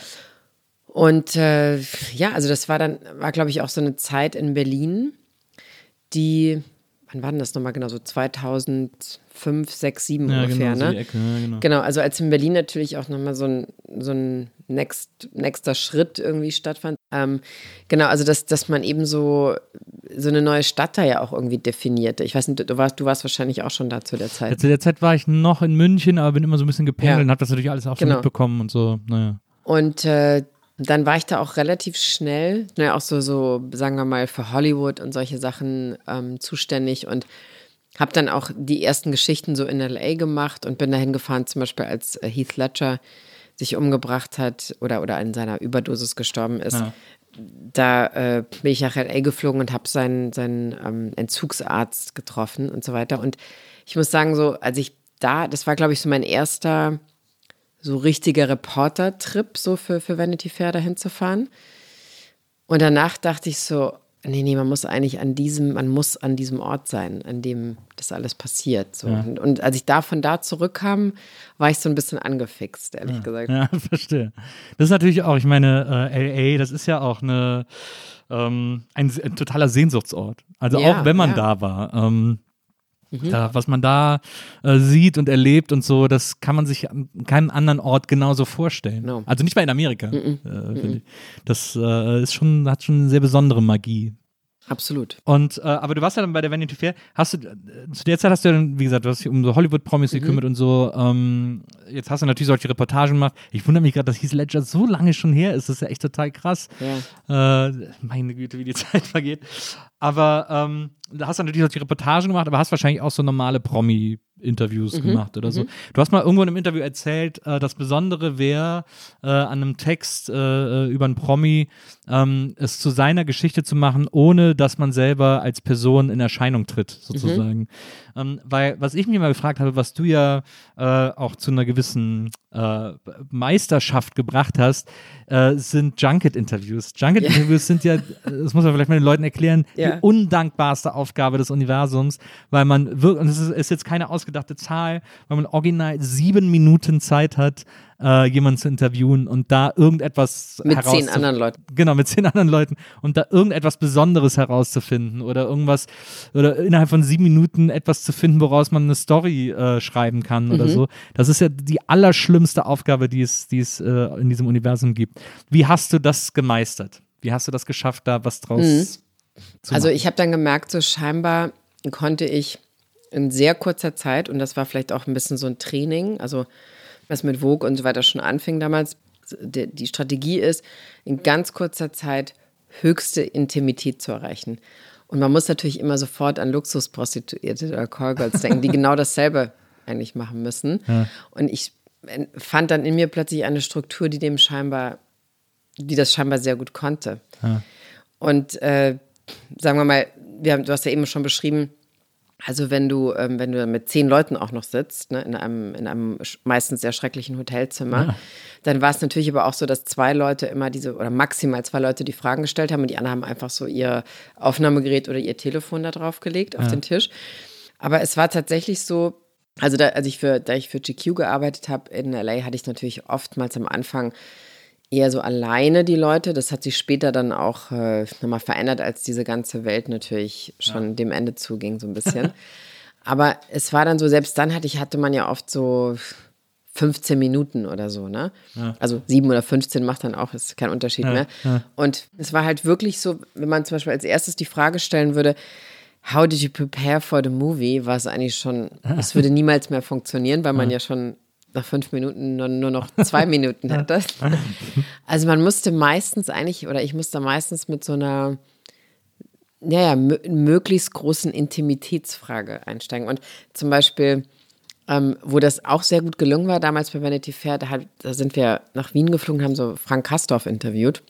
Und dann ähm, der auch sehr oft sehr schlecht gelaunt ist und man ja. muss erstmal ja. auch, äh, auch Intimität aufbauen. Und dann habe ich irgendwie gesagt, ähm, dass ich gehört hätte, er würde Amy Winehouse gut finden und warum denn das so wäre. Und dann sagte er, naja, das würde ihn halt eben an die polnischen Prostituierten erinnern, mit denen er damals aufgewachsen ist. Bumm, dann war man so im ja. Gespräch. Ja. Aber sowas, sowas musste man irgendwie hinkriegen, damit man wenigstens so einen ähm, soll ich sagen, so einen, einen Strang irgendwie erwischen würde in dieser Person. Ja. Und das ist aber natürlich trotzdem echt super selten vorgekommen, weil natürlich, und, und dann auch interessant war, je älter die Leute waren, umso besser. Das stimmt. Also zum Beispiel die, die besten Interviews waren wirklich so mit Jeff Bridges und Michael Douglas, weil die eben beide über 70, selbst wenn ein Publicist, also ein Pressemensch im Raum war, ihnen wäre das eigentlich auch ein bisschen egal gewesen. Ähm, mit ihnen war man, mit denen war man auch meistens alleine, weil die auch sich das selber handeln können nach ja. 50 Jahren ungefähr. Aber das war immer, das waren immer die tollsten Gespräche, weil die Leute wirklich nicht mehr so eine so, so eine Angst haben, dass ihre Karriere halt vielleicht irgendwie durch ja. dieses eine Interview was ja. schiefgehen könnte, sozusagen. Ja, so eine Gelassenheit kriegen die irgendwann, ne? Auch so, auch so, auch so was so ich habe das festgestellt, auch so was die Größe des Stadiums betrifft. Äh, genau. Die, äh, das macht viel gelassener ab einem gewissen Punkt. Genau, und ich meine, man kann eigentlich, man konnte da sagen, je, mh, mm, je etabliert die Leute waren, umso einfacher war es, sie ja. zu interviewen. Ja. Und am schwierigsten fand ich es oft, wenn sie gerade so in, in der Mitte waren, kurz vor dem Durchbruch zum richtigen ja zum richtigen Star. Ne? Also dieser eine Typ aus, aus Breaking Bad, der, der junge Typ, ja. der war zum Beispiel jemand, der war wahnsinnig nervös, weil er wusste, so nach Breaking Bad, ne, was, was ja. kommt jetzt? Jetzt kann er den nächsten Schritt machen. Spoiler Alert, nicht so viel gekommen genau. Ja, stimmt. Walter White hat es irgendwie weitergeschafft. Ja, ja, aber das ist so, äh, äh, das, ich finde das total interessant, weil ich hatte auch so ein paar Junkets ähm, mhm. äh, für, für einen YouTube-Kanal und so. Ah, ähm, okay. Ähm, und da war es zum Beispiel so äh, mit äh, Jeff Goldblum, ah, war es ja. total geil, mhm. ähm, weil ich den dann auch irgendwie so, ich habe glaube ich erst eine Filmfrage gestellt, habe ihm dann aber gesagt, irgendwie so, ja, ich werde jetzt in ein paar Wochen 40 und dann war er direkt so, oh, siehst gar nicht aus wie 40 ja. und so. Und dann war es direkt so persönlich, ne? Ja. Und das ist, das ist echt super, weil das ist ja am interessantesten. Quasi. Genau, also zum Beispiel bei Michael Douglas habe ich ihn wirklich gefragt, warum er glaubt, dass ich bisher keine Kinder hätte. Ja. Und es war es, also ich dachte so, irgendwie dachte ich so, ich kann, ich muss jetzt mal irgendeine Frage stellen, die vielleicht so, wie gesagt, das beschleunigt, aber ich dachte, es ist interessant, wie er das sozusagen sehen würde. Ja. Und dann habe ich natürlich gemerkt, dass ich mir diese Frage auch selber stellen müsste. Nicht nur Michael Douglas. Aber da hat man ja immer Angst, dass dann der ähm, der Publicist, also der, der Pressevertreter, äh, mhm. ähm, der immer so mit im Raum im Dunkeln dann irgendwo sitzt, dass mhm. der dann irgendwie sofort reinhackt, sagt, nein, nein, nein, keine privaten Fragen, wir wollen über den Film reden oder irgendwie sowas. Ja, aber wie gesagt, wenn, also der war ja so, wie alt war der, 75 oder so schon und es war auch jemand im Raum, ich erinnere das noch, aber ja, der hat es halt so. trauen sie sich nicht mehr zu sehen. Also ich kam rein, ich weiß noch, ich hatte irgendwie so eine Erkältung, weil ich bin von dem Flug dahin, ich war, ich hatte so, so einen so Husten und ja. einen heiseren Hals. Und dann kam ich rein und sagte so, oh, Entschuldigung, ich, meine Stimme ist ein bisschen weg. Und dann sagte Michael Douglas also, did you scream last night? Und ich so, oh mein Gott. Das war total peinlich. Also, also all diese ganzen man müsste mal diese ganzen peinlichen Momente eigentlich zusammenschneiden. du hast ja auch äh, das Jeff Bridges-Interview ist auch etwas, was du äh, ganz oft erwähnst, das, das sich anscheinend wirklich sehr äh, berührt hat, ja. weil es fast so was, so ein, so ein väterliches ja, äh, genau, äh, Ding genau. hatte irgendwie. Total, also äh, das war so, ich hatte ziemlich gleich, nachdem ich nach LA kam, das war bei diesem True Grit, war das bei seinem Film. Ja, mhm. da bin ich, sind wir nach Santa Barbara gefahren worden von, von der Filmfirma und dann waren wir in diesem Four Seasons Hotel. In, weil er lebt ja in Santa Barbara und dann wollte er jetzt nicht da in die Stadt fahren, sozusagen. Auch gut, ja. und, und, ich weiß nicht, ich kam da rein, dann saß er da mit so Crocs, ne? Ja. Also mit so, du kennst das Crocs, ne? Ja. Und ich hatte eben wirklich, weil ich so panisch war, ich hatte zwei Aufnahmegeräte. Und eins davon ging auch prompt nicht. Ja, ne? na klar. Und der sagte dann zu diesem, zu diesem anderen Aufnahmegerät, who's this little guy? Und er war auch echt, ich bin mir sicher, er war bekifft. Ja. Aber so what? Und hatte hier so einen ganz Zettel mit so ganz großen Buchstaben, wo er sich irgendwie erinnern musste und so weiter. Und, und Ich glaube, es war wirklich genau so, dass ich das so toll fand, weil so, klar, es war Jeff Bridges und ich mochte den schon immer wahnsinnig gerne als Schauspieler, aber der hatte eben wirklich so eine ganz andere Art, als man eben so das von solchen Typen, sage ich jetzt mal, also so Guys so erwartet. Mhm. Und ich meine, ich glaube, es lag auch daran, dass er, haben wir auch damals darüber gesprochen, dass er eben sehr viel meditiert und sich auch ähm, selber ganz anders so hinterfragte, glaube ich, auch oft, so ja. als andere seiner Kollegen, sagen wir mal, die bestimmt auch tolle Schauspieler sind, aber vielleicht eher so als Menschen dann so manchmal vielleicht ein bisschen so, wie man da eben so sein soll, ne? Ja. Also halt so, äh, weiß ich, dickes Haus und alles und so weiter und 20 Pferde und Autos ja. und so weiter. Und er hatte, glaube ich, leider eine Ranch, wo er da lebt, aber der war ja nie so ein Typ, der so so dieses Game einfach immer dieses mitgespielt hat. Ja, genau. Ja. Und gleichzeitig halt ein wahnsinnig toller Schauspieler, aber irgendwie auch so, so Typ, also Typus mhm. einfach. Und es war irgendwie ein wirklich tolles Gespräch, was wir da hatten. Und zwar, weil es eben überhaupt nicht auf so einer, also ich will mal fast sagen, auf so einer komischen Flirt-Ebene war. Es war einfach ganz klar, es ging wirklich so um Austausch von so Ideen zu leben, was, ja. was man macht, wenn es eben, ne, also wenn es große Brüche gibt und so weiter. Also ich glaube, das war wirklich genau wie du sagst. Das war eigentlich der Grund, weil ich dachte, so es könnte ja auch mein Vater sein. Du hast auch mal gesagt, als äh, Journalist ja. in, in Hollywood mhm. bist du, wirst du nicht als Mensch wahrgenommen. Mhm. Da bist du einfach Mittel zum Zweck sozusagen. Eigentlich schon, ja. ja. Also das heißt nicht, dass man nicht tolle Konversationen haben kann mit Leuten, aber ich meine, du hast ja eben schon gesagt, diese Junket-Struktur äh, ja. bedeutet eben, man hat in der Woche hatte man drei Junkets. Die Woche ging los mit George Clooney und endete mit Tom Cruise und dann, wenn, oder, oder äh, Spider-Man. Und natürlich, wenn man das erzählte, sagten Leute dann so, ja, das ist doch unglaublich und so. Ja. Aber letztendlich spielte es halt einfach keine Rolle, wer diese Interviews, sogenannten Interviews ja. macht. Und ich glaube auch, dass als dann eben so, sagen wir mal, 2013, 14 auch klar war, wie deutlich Social Media da jetzt auch reinspielen würden. Also vorher ja auch schon, aber ja. dann kam eben so die ganze Welt quasi damit. Ja. Äh, auch in, und plötzlich war auch in Deutschland, dass Leute damit anfingen. Und man merkte einfach so dieser große Bruch zwischen, also dass, dass die Leute das ja auch selber, ich meine, du machst es ja auch alles selber, sozusagen, du zeigst ja auch dich selber. Du hast jetzt auch keinen Publicist, der sagt so, Nils, du musst dieses Foto posten nächste Woche. also das ist einfach vorbei eben sozusagen. Und das, ich glaube, das hat auch einen sehr starken Bruch hinterlassen, so in diesem Ganzen. Ich meine, es gibt es natürlich immer noch. Es gibt immer noch Leute aus der ganzen Welt, die in L.A. leben und diese, mhm. diese Interviews machen, aber sie bedeuten halt einfach nichts mehr. Ja, die haben jetzt, es gibt jetzt sozusagen eine, möglich, eine Möglichkeit, das, das eigene Bild ja. selber äh, zu beeinflussen genau. und herzustellen und genau. so. Das ist natürlich und wertvoll. Es war halt, ich weiß, man musste immer unterschreiben, zum Beispiel bei den Interviews, dass man nichts posten darf vorher auf Facebook und ja, Twitter. Ja. Und damit eben nicht irgendwelche ähm, Super-GAUs existieren, äh, bevor der Film in die Kinos kommt. Und ich dachte, es war damals schon völlig absurd. Ja. Weil man wusste ja, also wenn jemand auf Facebook irgendwie, damals Facebook, also ja. richtig so ähm, oh, super Film und so weiter, würden das natürlich tausendmal mehr Leute ja, in Betracht ziehen, als wenn sie es irgendwo in der Zeitung oder so lesen. Ja, als wenn sie es erst am Starttag lesen genau. würden ja, oder so. Genau. Ja, da gibt es ja diese, diese Embargos immer. Totaler Quatsch. Völlig absurd eigentlich. Wie bist du denn eigentlich genau äh, in LA gelandet? Du hast gerade eben schon gesagt, du hast dann für Vanity Fair das erste mhm. Mal da irgendwie so einen, äh, diesen Artikel gemacht über den Arzt, äh, mhm. über den Zugang von Heath Ledger. Mhm. Ähm, dann muss aber ja trotzdem irgendwann so der Moment gewesen sein, wo du so den Entschluss gefasst hast. Ja. Ähm, ich habe da auch so ein, so ein äh, ich weiß gar nicht, ob das ein, äh, war das ein Interview? Ich glaube, es war auch dein TED-Talk, den ich ja gesehen habe, wo du äh, erzählt hast, dass es da dieses, so du hast so deinen Geburtstag gefeiert mhm. und ähm, ähm, und dann war irgendwie so klar, äh, weil alles irgendwie, weil es dir nichts bedeutet hat oder weil du nichts gefühlt hast, mhm. war klar, ich muss einfach, ich muss hier raus, sozusagen. Genau, und ich hatte halt diesen Geburtstag und es war eigentlich alles äh, perfekt, muss man fast sagen. Also ich war bei Vanity Fair, es lief alles super. Ähm, ich hatte viele Freunde, also ich konnte mir so ein Schnitzeldinner leisten im Borchert. Im Borchert, ja, das beste Schnitzel von ganz Berlin. Muss genau. man immer noch, glaube ich. Genau, ja, weil, ja. wenn man bald mal wieder hingehen kann.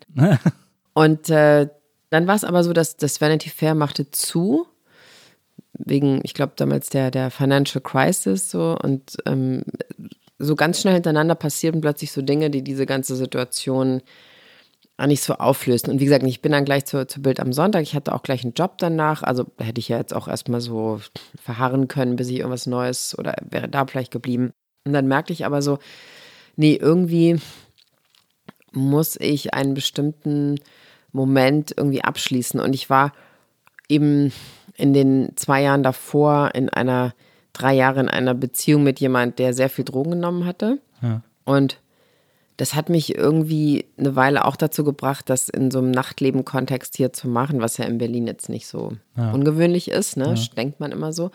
Aber eigentlich äh, ist es natürlich ungewöhnlich. Also ja. nur wenn man in Berlin ist, denkt man, es ist nicht ungewöhnlich. Und ich merkte so, irgendwas in mir ist da, was so, was, was nicht, was nicht stimmt, sozusagen, weil ich wusste, dass ich das vorher gar nicht gemacht hätte, sowas. Also ich war eigentlich nie an Drogen interessiert. Hm. Und ich war auch eigentlich nicht daran interessiert, mich so jetzt so rauszuschießen oder irgendwas. Also ich hatte da nie irgendein Problem mit. Aber plötzlich, als ich dann da raus war aus dieser Beziehung und da ging gleich Vanity Fair los, da habe ich dann gar nicht mehr drüber nachgedacht, aber ich merkte so, äh, irgendwas in mir wollte einfach so, so einen Bruch machen. Hm. Und dann fing es eben an mit LA, dass ich da häufiger hingeflogen bin und Geschichten gemacht habe und ich glaube, was mich da auch erstmal sehr angezogen hat, neben diesem ganzen Hollywood-Ding, war eben, dass es natürlich eine Stadt ist, die sehr viel so auf Gesundheit achtet, auf so. Also da ist ja die Hälfte der Stadt ist ja auch Natur. Also man war eigentlich immer die ganze Zeit morgens konnte man in irgendeinen Canyon gehen zum Hiken und so weiter. Und es waren halt quasi, es war eine Ta äh, Stadt, in der das das Leben am Tag stattfindet und ganz sicher nicht bei Nacht, sondern die Leute gehen um 8 Uhr ins Bett, stehen um 4 auf, um ihr Gym zu gehen, weißt du. Und ich glaube, das war auch sowas, wo ich dachte, äh, das ist irgendwie das jetzt was, was ich gerne, wo ich irgendwie hin muss, so ja. in, in diese Richtung und nicht mehr in die andere Richtung, so noch mehr so lange Partys und, ja. und diese ganze, für mich letztendlich doch sehr anstrengende, hm, sagen wir mal, Idee, dass so der Konsum von Alkohol und Drogen irgendwas total Glamouröses wäre. Also ich fand es irgendwann gar nicht mehr. Also Berlin hat, hat auf jeden Fall so eine, so eine Art selbstzerstörerisches äh, genau. Element auf jeden mhm. Fall in seiner, mhm. in seiner Kultur. Also mhm. das auf jeden Fall. Mhm. Es wird ja sehr zelebriert. Ist, genau, und, und, so war es ja damals natürlich eigentlich auch noch. Ich meine, ja. jetzt wird es auch immer noch so sein, aber vielleicht in anderen Kontexten. Aber genau, und dieses Zelebrieren von diesem so sich so eben selbst zerstören, das wurde mir auf einmal klar, glaube ich, in diesem hm. Moment hm. des Weggehens. Und aber ich meine, also jetzt auch mal mhm. äh, ganz unphilosophisch, mhm. ganz logistisch äh, von Berlin nach LA zu ziehen, also yeah. abgesehen davon, dass ja auch diese Aufenthaltsbestimmungen in Amerika wahnsinnig anstrengend sind, diese ganzen Visabestimmungen und so. Äh, ja. Wie zieht man von Berlin nach LA? Also das ist, ich finde das so, weil es klingt auch immer so halb spontan, wie du das gemacht hast. Mhm. Es war, also ich hatte natürlich zuerst brauchte ich so ein Journalistenvisum. Mhm. Das habe ich dann auch bekommen, relativ einfach so. Also wobei einfach, also man muss da hingehen, ne? Man ist irgendwie Yes, Sir, No, Sir. Man ja. kann auch nicht nachfragen. Ja. und gut, ich habe es dann bekommen und dann hatte ich natürlich erstmal, also ich kannte zwei Leute dort. Ja. Und dann habe ich über die quasi jemand gefunden, wo ich erstmal wohnen konnte für die erste Zeit ich hatte schon ewig, war schon ewig nicht mehr in irgendeinem Auto. Also ich wusste, ich muss wieder quasi Autofahren lernen, weil sonst kann man dort nicht leben. Fußgänger wird man auch komisch angeguckt. Also man ist wirklich der man Freak, wenn man zu Fuß geht. Als, als, als Fußgänger sozusagen. Wenn man nicht gerade immer nur in West Hollywood in diesen drei ähm, Straßen herumgehen will. Okay, ich wusste, das würde auf mich zukommen. Und äh, dann habe ich wirklich, wirklich meine Wohnung auch gekündigt hier, weil ich dachte, es muss irgendwie ein es muss einen wirklichen Schritt geben. Mhm. So. Und ich meine, gut, wenn ich die jetzt hätte untervermieten können, vielleicht hätte ich es gemacht, aber ich glaube ehrlich gesagt nicht. Naja. Und dann war es wirklich so, dass ich dieses ganze zehn Jahresleben davor eigentlich dort aufgegeben habe, tatsächlich. Und natürlich so ein paar Sachen in dem, ähm, in dem, in, in so ein Storage hier gestellt habe, was das ehemalige Finanzministerium äh, in Lichten, Lichtenrade oder irgendwas, ja. keine Ahnung, so völlig absurden, zerschossenen Gebäude, habe ich die Sachen dann, so also ein paar Sachen noch hingestellt. Ja. Und äh, dann am, am 27. September, als Angela Merkel wiedergewählt wurde, weiß ich noch, war ich im Flugzeug. Als ich gelandet bin, sah ich, okay, sie ist wiedergewählt. Ähm, ehrlich gesagt habe ich mir dann irgendwann gesagt, okay, ich kaufe das Ticket für dann und dann ähm, kann ich da und da wohnen. Und ich hatte natürlich vorher mit ein paar Leuten besprochen, dass ich für die schreiben kann oder so, aber ich hatte nicht die Situation, dass ich jetzt, okay, ich habe den festen Vertrag für so und so, mhm. ähm, die mich dann dahin schicken und das alles übernehmen für mich. Also ich wusste schon, ich muss das irgendwie selber so generieren, sozusagen, ja. ich muss das irgendwie entscheiden. Ja.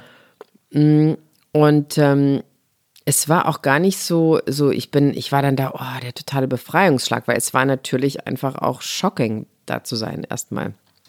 Also im Sinne von, dass man äh, merkt, okay, ohne Auto Katastrophe. Ja. Muss man schon mal machen. Ja. Dann irgendwie natürlich, jeder, der mal in Amerika gelebt hat, weiß, es ist so, es gibt so viele Sachen, die einfach so viel mehr Selbstverantwortung bedeuten.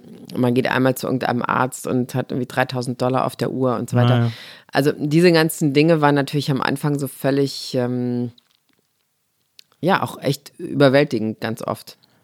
Und ich dachte, ich merkte aber so, nee, äh, das war irgendwie schon so eine Art, um mich selber wieder so zu so einer Stunde Null zu bringen, sozusagen auf eine Art. Ja.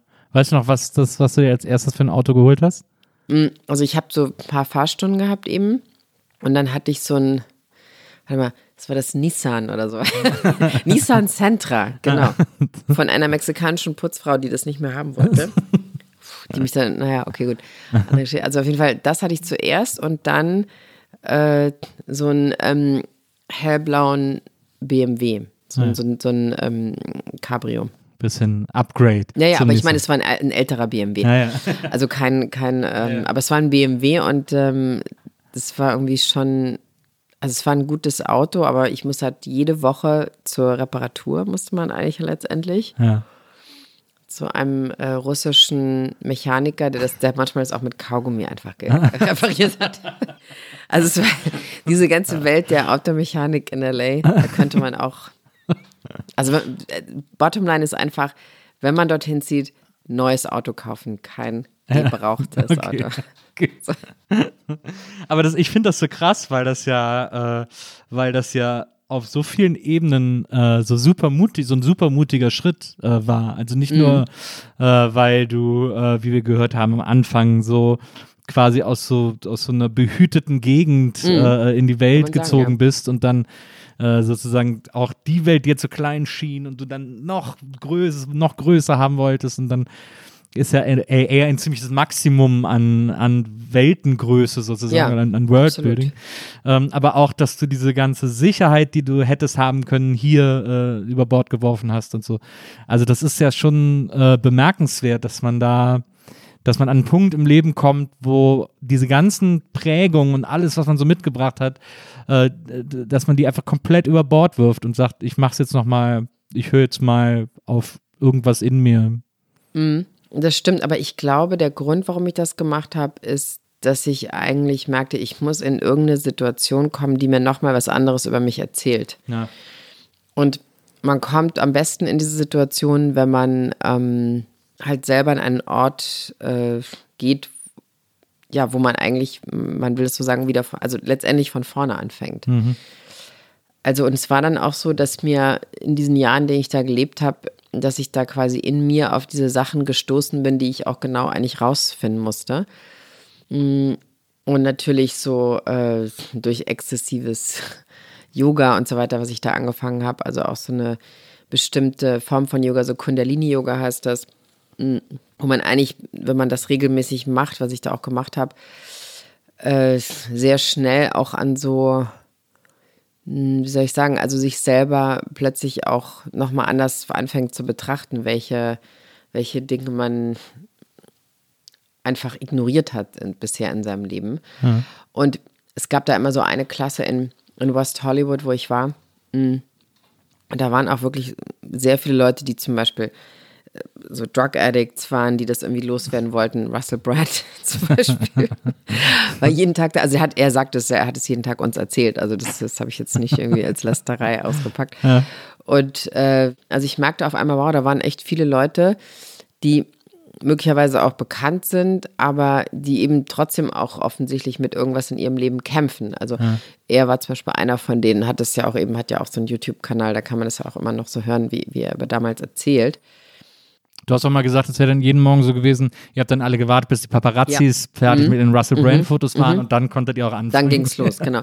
Also er kam mal mit seinem Range Rover und dann waren so immer diese fünf Paparazzi, haben ihn fotografiert, wie er ausgestiegen ist und dann ging die Klasse los und es war auch so, dass er immer rechts neben der Lehrerin hatte er sein, seine Matte, also ein bisschen wie Mallorca wahrscheinlich mit dem Handtuch. Ja.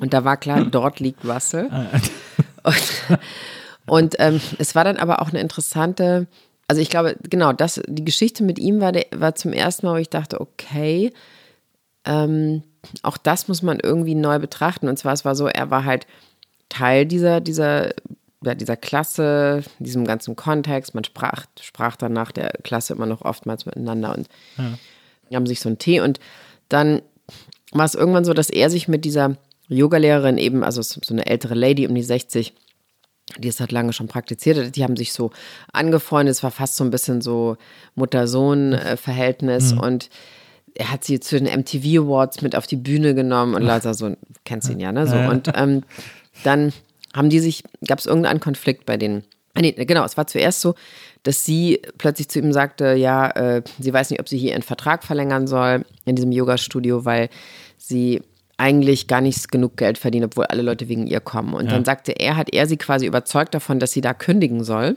Ja. Und äh, weil er hätte ja quasi dieses Fernsehstudio auf Sunset in Bronson und da könnten wir ja weiter einfach die Klasse machen. Dann Deal, dann sind wir alle in Russells Fernsehstudio morgens. So weiße Kundalini-Yoga-Turban und die Leute so, oh mein Gott, die da gearbeitet haben, was ist jetzt los? Und haben dort die Yoga-Klassen gemacht in einem viel zu kleinen Raum eigentlich. Dann hat, sich, hat er sich mit dieser Lehrerin zerstritten und ist nach London gefahren, kam nie mehr wieder. Okay, wow. Und sie hatte eben nichts ja. erstmal, ne? Und er hat dann auch gar nicht irgendwie sich mal darum gekümmert, zu sagen, pass auf, okay, ich gehe jetzt hier, wir haben uns gestritten, aber ich helfe dir ja. hier nochmal was zu finden. Und dann dachte ich so, okay, das ist halt so auch so eine Art von spirituellem Narzissmus, den es eben auch dort sehr stark mhm. gibt. Ne? Und das war so ein Moment, den man auch oft versteht, erst wenn man längere Zeit da ist dass es viele Leute dort gibt, die so eine Spiritualität auch vorschicken, um eigentlich wahnsinnig narzisstische Entscheidungen zu treffen. Mhm. Und klar, er war offensichtlich damals auch nicht in einer besonders guten Verfassung und so, aber es war ein sehr, es war eine signifikante Geschichte für mich, weil ich dachte, wow, der hat sie quasi über Jahre lang ihre, ihren Support gehabt mhm. und ähm, hat da ja auch schon für sich irgendwie viel rausgeholt aus dieser Praxis. Und dann hatte sie eigentlich total im Stich gelassen. Mhm. Und ja, ich weiß noch, wenn ich jetzt so darüber nachdenke, es war damals so ein Punkt, wo ich dachte, ähm, dass diese Stadt natürlich auch viele so Heilsversprechen gibt, ne? Und man immer wieder dazu aufgefordert ist, als Individuum diese, diese Dinge trotzdem neu, neu zu betrachten, ob das auch wirklich stimmt, was einem da quasi gesagt wird. Und das ja. ist gleichzeitig so dieser, sagen wir mal, obwohl ich Kalifornien liebe, aber es ist genau die, die große Gefahr dort, vor allen Dingen in LA, dass man man kann es sogar bis, bis zu Silicon Valley weiterdenken, mhm. dass es natürlich so ist, dass da wahnsinnige Innovation passiert und wie gesagt, ich bin totaler Fan davon, aber das Problem ist, wenn man in dieser Blase einfach sehr lange bleibt, hat man nicht mehr die Möglichkeit, das irgendwie von außen zu betrachten. Und ich meine, jeder weiß ja, dass Kalifornien der das Traumland für jede Art von, von Sekten und ähm, ja. so. Weil es da eben so eine, weil es mhm. da so eine, weil da versucht wird, so eine Lehre mit so einer Sinnsuche zu genau, füllen. Genau, absolut, ja. genau. Und das in anderen Orten funktioniert es nicht so richtig ja. gut.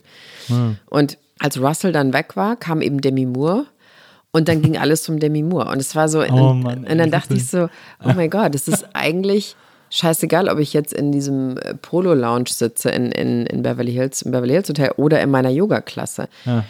Und ich glaube so, das ist aber so die, die klassische LA-Education, die man, dass, dass man das irgendwann verstehen muss.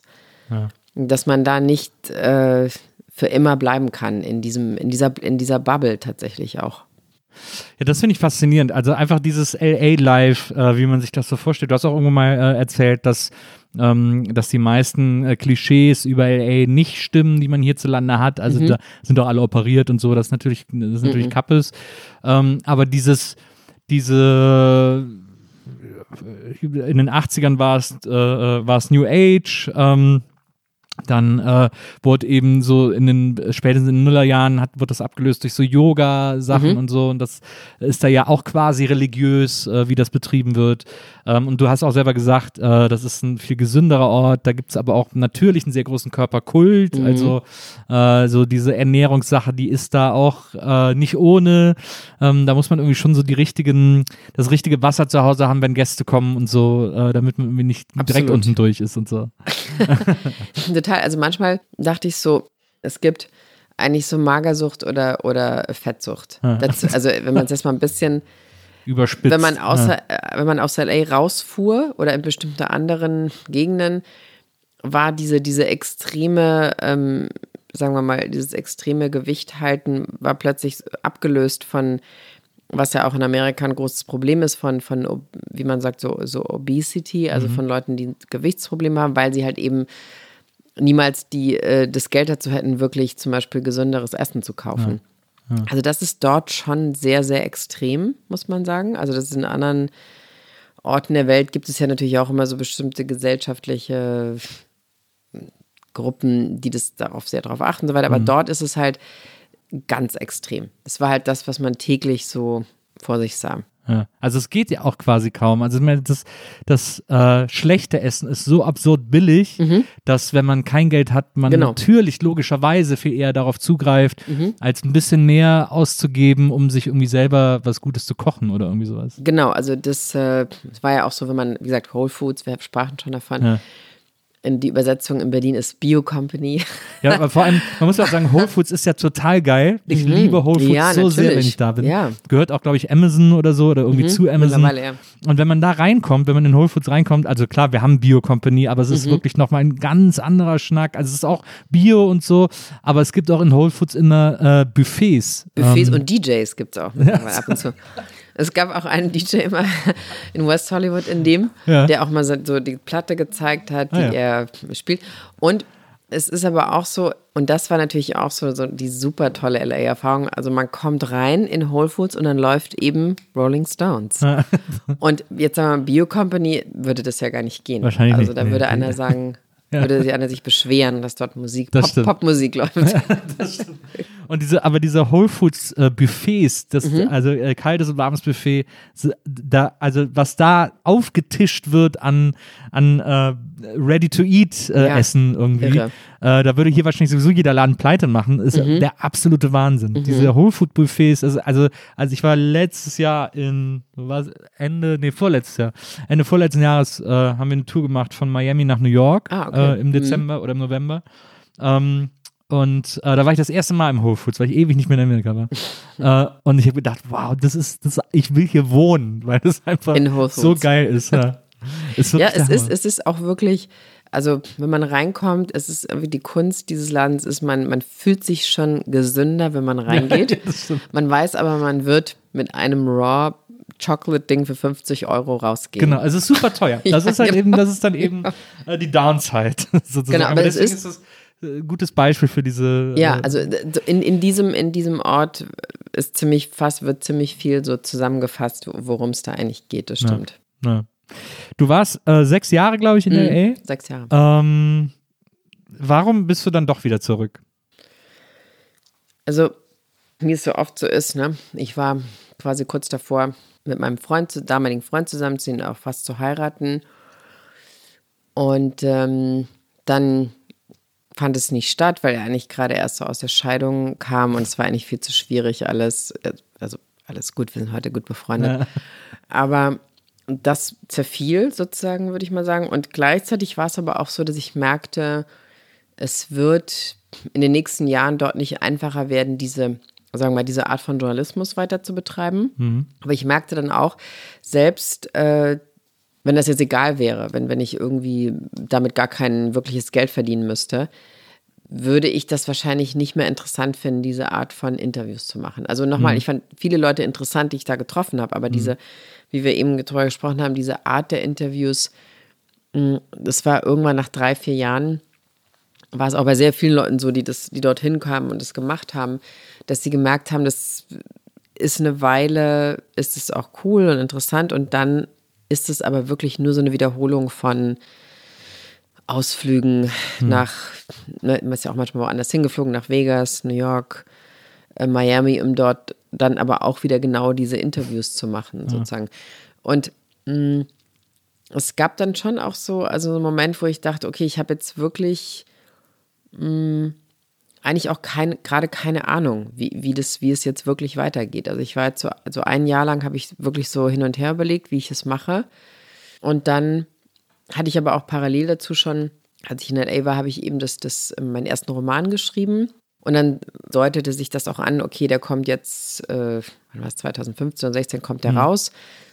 Und dann dachte ich mir, okay, dann ist es vielleicht auch gut, wenn ich mal erstmal wieder in Deutschland bin, weil, also es ist dann immer relativ schwierig, wenn man so ja, klar. Promo, ganz woanders ist und so, und so weiter. Ne? Und ähm, dann kam ich hierher zurück auch und war auch dann, das Buch wurde gleich verkauft und gab auch schon einen Termin dann. Und dann war ich aber erstmal so ein Jahr lang ungefähr, habe ich mich echt schrecklich gefühlt hier. Also, weil ich dachte wirklich so, ich bin so ein Voll-Alien. So, weil ich wusste irgendwie, also ich war nicht mehr hier und war doch irgendwie dann wieder hier. Ja. Und es ist dann auch so, dass ich sehr viele Leute von, die ich, die ich damals kannte, als ich zum ersten Mal hier war, natürlich auch zum ersten Mal so wieder getroffen habe. Ne? Mhm. Also und es war wirklich so ein bisschen, mh, es waren ja dann schon, wie gesagt, so sechs, teilweise sieben Jahre vergangen. Und es, ich fand es interessant, dass einige Leute wirklich so richtig, es war ein bisschen wie wenn man sich nach dem Krieg getroffen hatte. Ja. Also es klingt jetzt ein bisschen hart, aber es war so, bei einigen war einem schon unheimlich viel passiert, schon eine Scheidung und mhm oder eben auch, äh, manche sind auch tatsächlich echt in so äh, AA-Meetings oder, oder Entzugskliniken gegangen irgendwann. Das fand ich, das fand ich wirklich interessant, wenn man sich da so getroffen hat wieder. Ja. Und man, jeder hatte plötzlich in dieser Zeit wirklich auch so, wirklich was, also man würde sagen, so erlebt sozusagen. Ja. Und dann war es so, wie gesagt, ein Jahr lang war ich wirklich so, also ich hatte wirklich keine Ahnung, wie, wie das werden würde. Also ich wusste nur, okay, das Buch kam raus und aber ich konnte mich erstmal ganz schlecht wieder so einfinden, ehrlich gesagt. Na. Es war schon, also einfach eine total andere, andere Idee von Leben, muss ich sagen.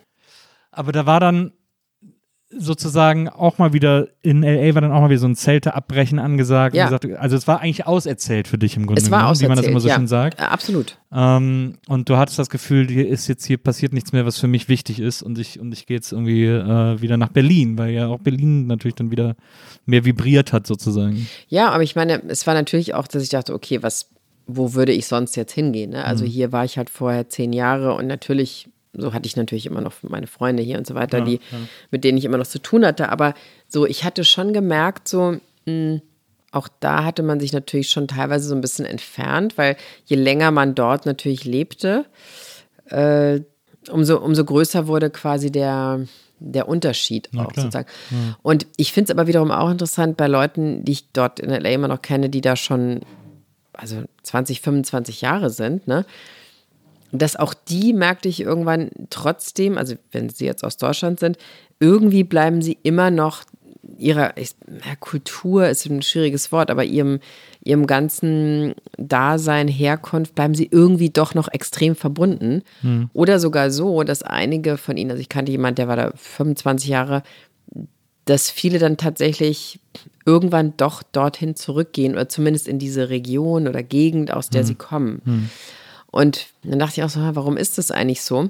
Und ähm, vielleicht ist es auch so, weil man dann nochmal überlegt, okay, jetzt kommt, also um, um nochmal irgendwas anderes zu, zu erledigen, was man vielleicht noch nicht mit seinem Leben gemacht hat, macht es manchmal irgendwie so auf eine ganz komische, für mich auch gar nicht so klare Weise Sinn, dort wieder hinzugehen, hm. wo man vorher, also streng genommen, wo man vorher war, also zumindest mal in das Land. Ja.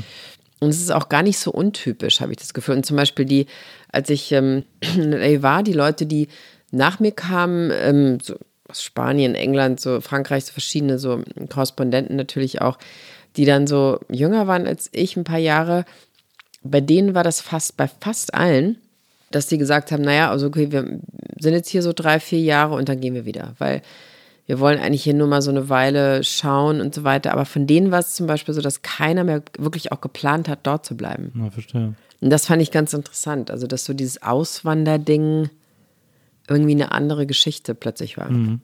Hat sich das äh, für dich, als du dann wieder in Berlin warst, an, zu irgendeinem Zeitpunkt wie eine Niederlage angefühlt? Also, dass du so wieder nach Berlin mhm. zurückgekommen bist? Also ich glaube, Niederlage, ich meine, es ist eher so, dass Leute mich dann auf der Torstraße, ich dachte, du bist in L.A. Ja, oder? Also haben. kann ich mir schon vorstellen. Dass, ja. Das kann man jetzt nicht sehen, wenn ich jetzt hier so mache. Ja, ja. Aber, also das war eher so, dass man immer so ganz nett berlinerisch gefragt wurde, ey, wieso bist denn du hier? Und so weiter, statt zu sagen, hey, schön dich zu sehen oder so. Ähm, Kann man endlich mal den alten Gag Du hier und nicht in Hollywood? Äh, genau, äh, könnte hätte man, aber der ja. kam, kam eher so Du hier in der Ackerhalle und nicht in Hollywood. ähm, also ich würde gar nicht sagen, ich habe es nicht als Niederlage gedacht, sondern ich habe irgendwie gemerkt, äh, es gibt einen Schritt in eine Richtung, den ich aber noch nicht genau wirklich wusste, wie der, wie der sein würde. So. Und ja. wenn mir jetzt aber jemand gesagt hätte, pass mal auf, du kannst äh, zurückgehen nach LA und du kriegst so zwei Häuser und also was auch immer so und du machst es aber jetzt weiter, was du gemacht hast. Ich glaube, ich hätte das nicht gemacht. Und mhm. obwohl ich in dem Moment nicht wusste, wie ganz genau der nächste Schritt aussehen würde. Jetzt äh, machen wir einen, einen äh, kleinen Zoom mhm. äh, von deiner Rückkehr äh, ja. ins Jetzt, ähm, weil ähm, hast dann, äh, also als du hier warst, so hast du dich dann, ich hatte so das Gefühl äh, bei den Sachen, die ich so gelesen habe und so, du hast dann so ein bisschen so dein Thema gesucht. Dein erstes mhm. Thema war dann so die Midlife Crisis und den Leuten klarzumachen, dass mhm. Midlife Crisis durchaus auch Frauen betrifft mhm. und eben nicht nur so eine Männersache ist, mhm. sondern dass Frauen genau. die auch haben. Ähm, hast dann darüber Vorträge auch gehalten und so. Ähm, und hast dann, bist dann irgendwann äh, dazu gekommen, den New Health Club mhm. zu gründen. Der New Health Club ist eine Plattform, also korrigiere mich, sobald ich es falsch sage, aber der New Health Club ist eine Plattform, die sich dafür engagiert, ähm, eine Öffentlichkeit herzustellen für die medizinische Anwendung von ähm, psychedelischen, ich weiß nicht, wie der Fachterminus ist, Substanzen. Substanzen, ja. ja Im sagen. Grunde genommen. Mhm. Also ähm, äh, äh, Magic Mushrooms, ähm, MDMA, ähm, LSD und so weiter und so fort, Sachen, die man die meisten Leute eigentlich nur aus einem Party oder aus einem äh, Drogen-Spaß-Party-Zusammenhang äh, äh, kennen. Ähm, da willst du helfen, dass die Öffentlichkeit begreift, dass die auch eine medizinische Funktion mhm. äh, erfüllen können. Genau. Gut gesagt. So, ja, vielen Dank. Es gibt ja, also ich habe das, was ich quasi am Rande schon mitbekommen habe, äh, weil es überall mal so Artikel gab, auch gab, war in der Wired äh, war es vielleicht mhm. auch mal Titelstory oder so, aber so sehr aus diesem Silicon Valley kommend äh, ist dieses Microdosing von LSD. Mhm. Das bedeutet, mhm. dass man LSD ganz, ganz klein dosiert äh, anwenden kann, um zum Beispiel gegen Depressionen, äh, gegen depressive Schübe, äh, auch gegen ADHS äh, wird es ausprobiert, mhm. dass man das dafür einsetzen kann, also eben in einem medizinischen Kontext einsetzen kann. Mhm. Und das ist, das ist jetzt dein neues Thema. Das ist jetzt, das möchtest du bekannt machen. Genau, also du hast es super beschrieben, finde ich. Also ist auch schön, dass du es so etwas abstrakter beschrieben hast, weil es ist in der Tat so, also erstmal vorneweg, ähm, ist ja in den letzten, naja, ungefähr zwei Jahren ungefähr, oder eigentlich natürlich schon viel länger, drei Jahren, gab es halt so eine internationale Bewegung, kann man fast sagen, oder Rena Psychedelic Renaissance, wie, wie es auch so schön genannt wird, die vor allen Dingen eigentlich auch wieder in Universitäten startete, also dass quasi weltweit Universitäten wieder anfingen, dort weiter zu forschen, wo sie in den 60er Jahren mal aufhören mussten, weil Richard Nixon eben dafür sorgte, dass äh, Psychedelics, vor allen Dingen LSD, verboten wurde. Und da gibt es zum Beispiel jetzt dieses Imperial College in London, was relativ bekannt ist dann Johns Hopkins in Baltimore, so eine sehr renommierte amerikanische ähm, Forschungsstätte. Dann äh, Charité jetzt fängt auch an und ein paar andere Universitäten noch auf der Welt, die quasi kurz gesagt wieder anfingen, eben psychedelische Substanzen, also vor allen Dingen eben jetzt Psilocybin, also Magic Mushrooms und LSD zu erforschen, um diese quasi in, man kann sagen, so in Mental Health Drugs umzu oder wieder weiter zu forschen. Also quasi Substanzen, die statt Psychopharmaka ähm, genommen werden können, um, wie du schon gesagt hast, so Depressionen zu behandeln, aber auch solche Sachen wie Essstörungen oder ähm, Konzentration, also ADHD, mhm. äh, wie heißt es eigentlich auf Deutsch, also quasi so, so so Konzentrationsstörungen auch bei Erwachsenen. Das müssen immer nur bei Kindern, die Ritalin mhm. nehmen, sondern es gibt auch Erwachsene, die das irgendwann mal erkennen, dass sie das haben.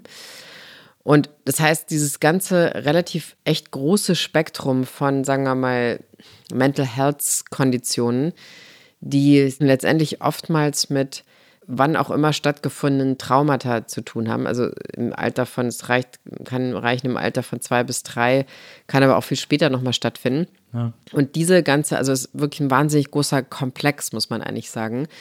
Der wird jetzt gerade äh, seit ein paar Jahren wieder neu erforscht. Und da haben sich eben so 2020, 19 natürlich auch schon, aber jetzt letztes Jahr war es halt sehr, ähm, ist es halt ziemlich stark explodiert.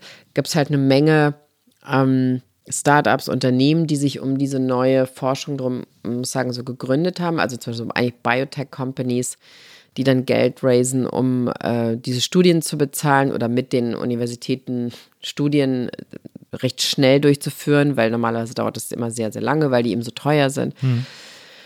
Und so im Ende 2020 hatte man auf einmal da so eine ganze neue Tech-Industrie, also Biotech-Industrie kann man eigentlich sagen. Also von mindestens so 10, 15 Unternehmen, also teilweise in, meistens in Kanada und Amerika natürlich, weil eben aufgrund der Gesetzgebung, die sich dadurch ähm, recht schnell entwickelt haben und jetzt eben an diesen Substanzen nochmal forschen. Und durch Covid ist es natürlich nochmal alles beschleunigt, weil natürlich auch letztes Jahr klar wurde, dass dieses Mental Health-Thema ähm, nicht mehr irgendwas ist, was man jetzt in irgendeiner Form noch ignorieren könnte. Und selbst vorher war es schon so, dass das eigentlich nicht mehr möglich war. Und ich glaube, ich habe eben auch zum ersten Mal darüber gelesen mit, mit ähm, also mit Microdosing damals in, in Rolling Stone oder so, ja. 2012 oder so. Ja. Und äh, dachte natürlich auch erstmal so, oh, really, so ist so ein bisschen mh, hm, dieses komische, ne? Ja. wo wir eben geredet haben, dass es ja manchmal auch so ein bisschen over the top sich anfühlt alles. Und dann aber im Laufe der, der 2000er oder, oder 2010er war eben klar, okay, das Thema taucht einfach immer wieder auf. Und dann gab es eben dieses wirklich berühmte Michael Pollan Buch, dieses How to Change Your Mind, äh, eben super renommierter Journalist und mhm Professor in Berkeley, der darüber geschrieben hat, wie diese Substanzen eben jetzt als Mental Health Drugs neu entdeckt werden und vor allen Dingen er hat, hat es eben auch beschrieben, wie er es gemacht hat sozusagen. Und es war dann, ich glaube, ich habe das 2018 gelesen und es knüpft eben ganz gut an LA an oder an das Zurückkommen und ich habe dann gemerkt, so okay, ich habe da irgendwelche Dinge in mir offenbar entdeckt in LA, die aber immer noch nicht für mich geklärt waren. Und natürlich kam eben auch dieser, äh, diese Fragestellung nochmal nach vorne, ähm, wieso bin ich eigentlich nicht verheiratet und habe keine Kinder? Hm. Wenn man sich diese Frage kann man sich natürlich immer irgendwie intellektuell beantworten oder gesellschaftlich oder so. Aber ich glaube, irgendwann merkt man so, dass das nicht funktioniert. Also man kann natürlich der Meinung sein, dass Frauen selber entscheiden. So. Ja, aber ich persönlich merkte auf einmal, warte mal, ich habe das aber gar nicht so entschieden und wollte auch gar nicht unbedingt definitiv nicht in einer Ehe sein, zum ja. Beispiel. Ja. Und merkte eben auch so, dass diese, diese, ähm, diese, auch diese Zeit in LA mir nochmal gezeigt hatte, dass ich offensichtlich irgendwelche, ähm, immer irgendwelche äh, Codependent-Strukturen in mir hatte, die auch dazu geführt haben, dass ich scheinbar nicht in irgendeiner mh, mm, tollen, erfüllenden Beziehung sein konnte. Und mhm. dann las ich das eben von Michael Pollan und über seine, vor allen Dingen über seine LSD-Reise, die eben ja schon damals in den 60er Jahren gab es ja schon eben diese Psychotherapie, die mit LSD geführt wurde. Also es war gar nichts Ungewöhnliches, es war legal. Hm. Äh, es war damals benutzt als Tool, um halt unter, also um Informationen im Unterbewusstsein zu erreichen. Also mhm. zum Beispiel berühmtestes Beispiel ist halt eben, kennen vielleicht einige, die das hören, Cary Grant, der halt über fünf Jahre lang jeden Freitag in, nach Beverly Hills zum äh, Psychiater ging und da fünf Stunden auf LSD verbrachte, um sein wirklich sehr schwerwiegendes Trauma zu bearbeiten, dass er eben als Kind vollkommen so quasi alleine gelassen wurde ja. von, von, seinen beiden, von beiden Eltern. Ja. Und gut, und dann merkte ich so, okay, also irgendwie ähm, ist dieses Thema für mich eigentlich total ungelöst. Immer noch gleichzeitig begann es mich immer mehr zu interessieren, auch so als, als Idee erstmal. Und man merkte auch so, okay, das wird, also das ist eigentlich nicht mehr aufzuhalten so. Mhm. Aber natürlich war zuerst mal, war das, ganz am Anfang war es wirklich mein persönliches Interesse und ich habe dann eben auch einen Psychiater gefunden, der das schon eben 20 Jahre Erfahrung hat damit und habe das habe mich dann eben für so eine LSD geführte, muss man sagen, LSD-Therapie angemeldet. Also ja. So, ähm, wir hatten vorher so drei, vier Sitzungen, in denen klar wurde, warum will ich das machen?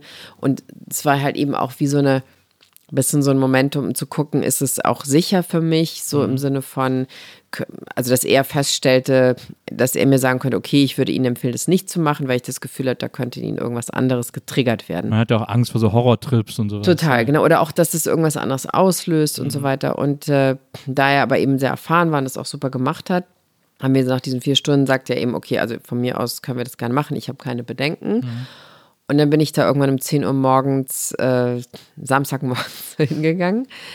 Und ich habe es wirklich, ich habe noch nie in meinem Leben vorher irgendeinen Psychedelics nie genommen. Ja, also ja.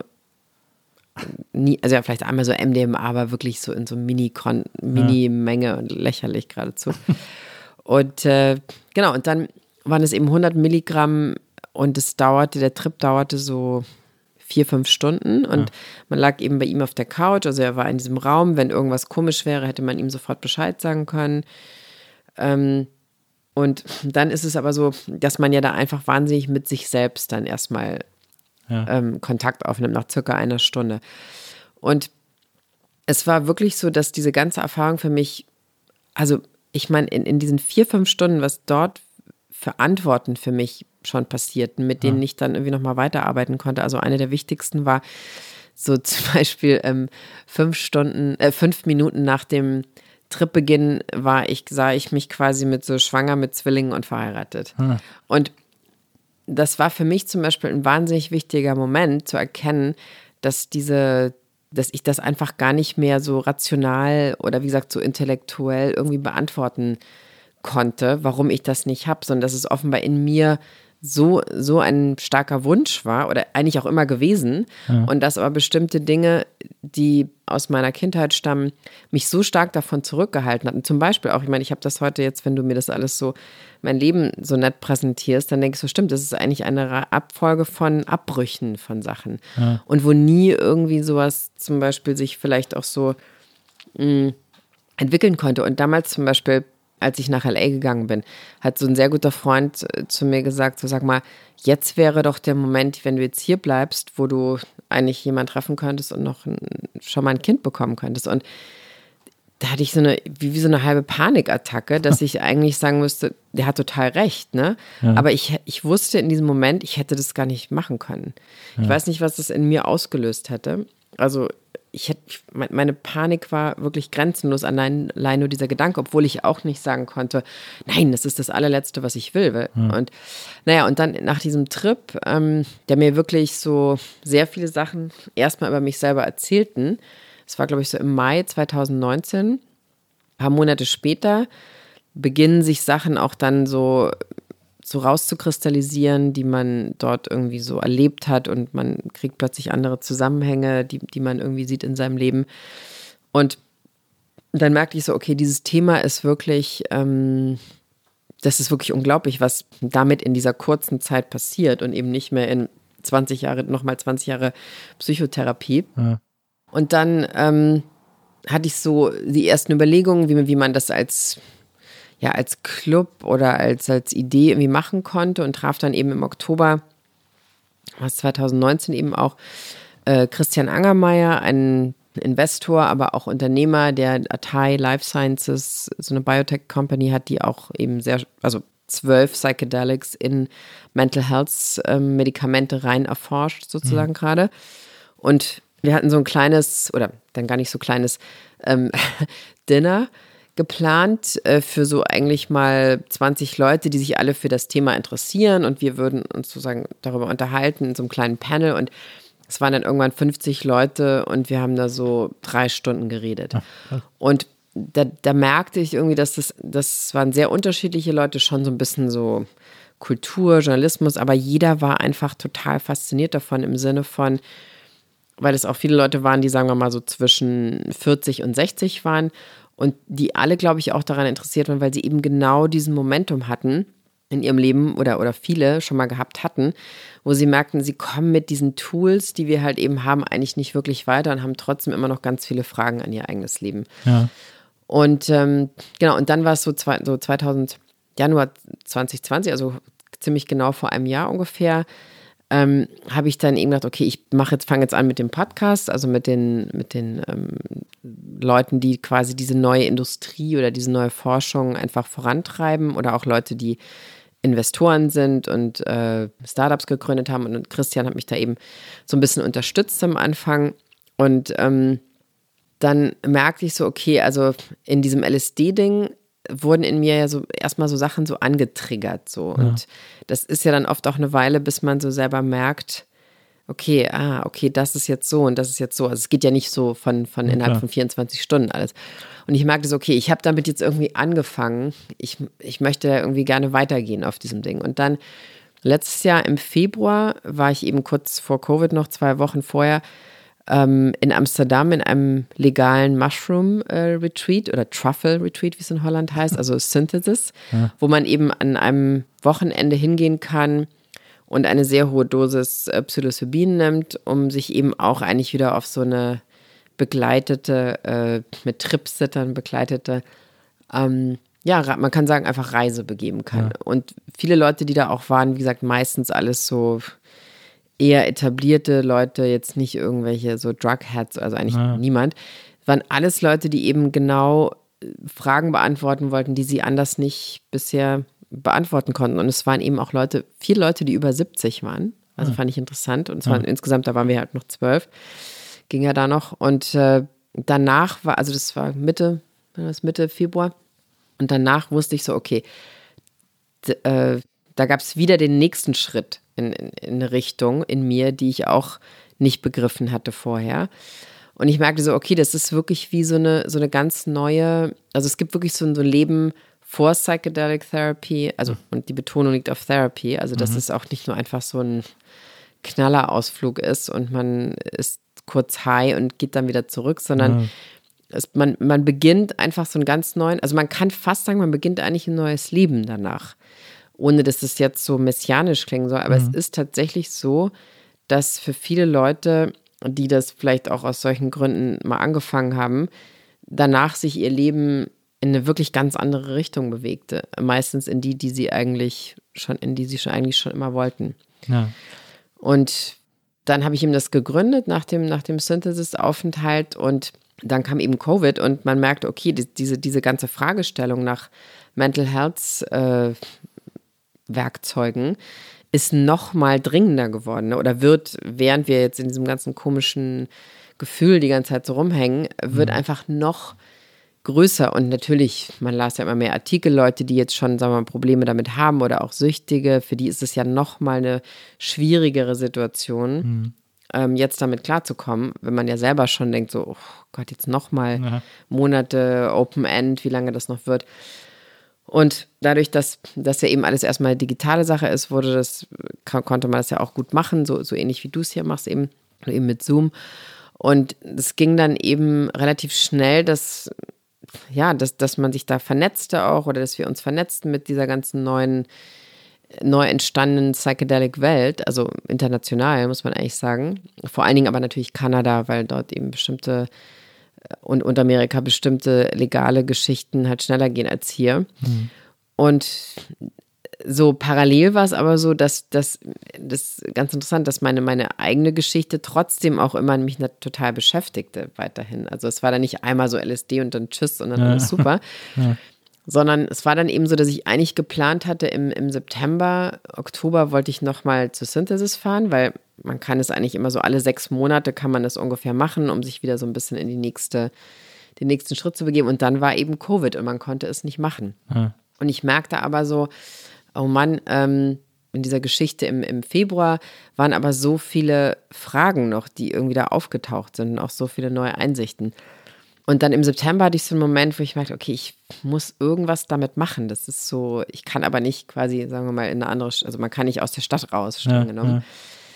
Und dann hatte ich natürlich eben, weil ich ja diese ganzen, mich mit diesen ganzen Dingen beschäftige, hatte ich eben natürlich gesehen, welche Möglichkeiten es gibt und habe dann so im, also, genau, im Oktober habe ich dann ähm, hier in Berlin Ketamintherapie angefangen. Das klingt jetzt auch wahnsinnig ähm, bizarr, äh, ist es aber verrückterweise nicht, ja. weil es auch schon in Kanada und in Amerika auch schon eigentlich sehr lange existiert. Also auch in Yale und Harvard gibt es Forschungen dazu schon ganz lange, weil eben Ketamin in einem, in einem Krankenhauskontext völlig legal ist. Also, ja. Oder wenn ein Arzt da involviert mhm. ist, der dir zum Beispiel diese Infusion anlegen würde. Ja. Dann verschwindet sofort der Status von Illegalität und natürlich mit Therapeuten, aber wichtig ist, der, also ein, ein richtiger Arzt muss quasi involviert sein. Und mhm. Das äh, hatte in, in, in, ähm, in Kanada schon solche Erfolge, eben auch, weil gerade nichts anderes möglich war wegen Covid. Dass es so eine, so, so eine Company gibt, die heißt Field Trip, die schon, glaube ich, mittlerweile fünf Ketaminkliniken aufgemacht hat, also auch in Amerika, weil es eben der, diese Möglichkeit gibt, dass man, sagen wir mal, angenommen, man hat jetzt wirklich sehr schwere Depressionen, man kann dort hingehen und kann es ähm, die Therapie quasi über einen bestimmten Zeitraum machen, selbst wenn man streng genommen noch Medikamente nimmt. Mhm. Und das kann man zum Beispiel bei anderen Psychedelika nicht. Also man kann so man Magic Mushrooms oder, oder SD ist schwierig, wenn das kombiniert würde mit Psychopharmaka. Ja, und äh, diese Ketamintherapie war dann, also kristallisierte sich eh schon raus, dass das, sagen wir mal, so von allen ähm, psychedelischen Substanzen oder, oder, oder Supportsystemen, es ist ja nicht so eine Substanz wie LSD oder, oder ähm, Psilocybin, dass die eben trotzdem so, so ein wahnsinnig gutes Tool sein kann. Also erstens, wenn man es jetzt machen kann, weil mhm. wenn man nicht auf die Legalitätsfragen warten muss, der Lösung dieser Fragen. Und zweitens, weil man eben halt auch in seinem Umfeld das machen kann. Man muss jetzt halt nicht nach Holland fahren zum Beispiel, ja. was ja jetzt sehr schwierig wäre mit, ne, kommt man ja. wieder zurück und was weiß ich. Also überhaupt irgendwo hinzufahren, ist es ja einfach gerade nicht so einfach. Und dann habe ich das angefangen und es war dann eigentlich wieder der nächste Schritt in Einsichten, die ich eben in dieser Psilocybin-Geschichte irgendwann mal gewonnen hatte. Und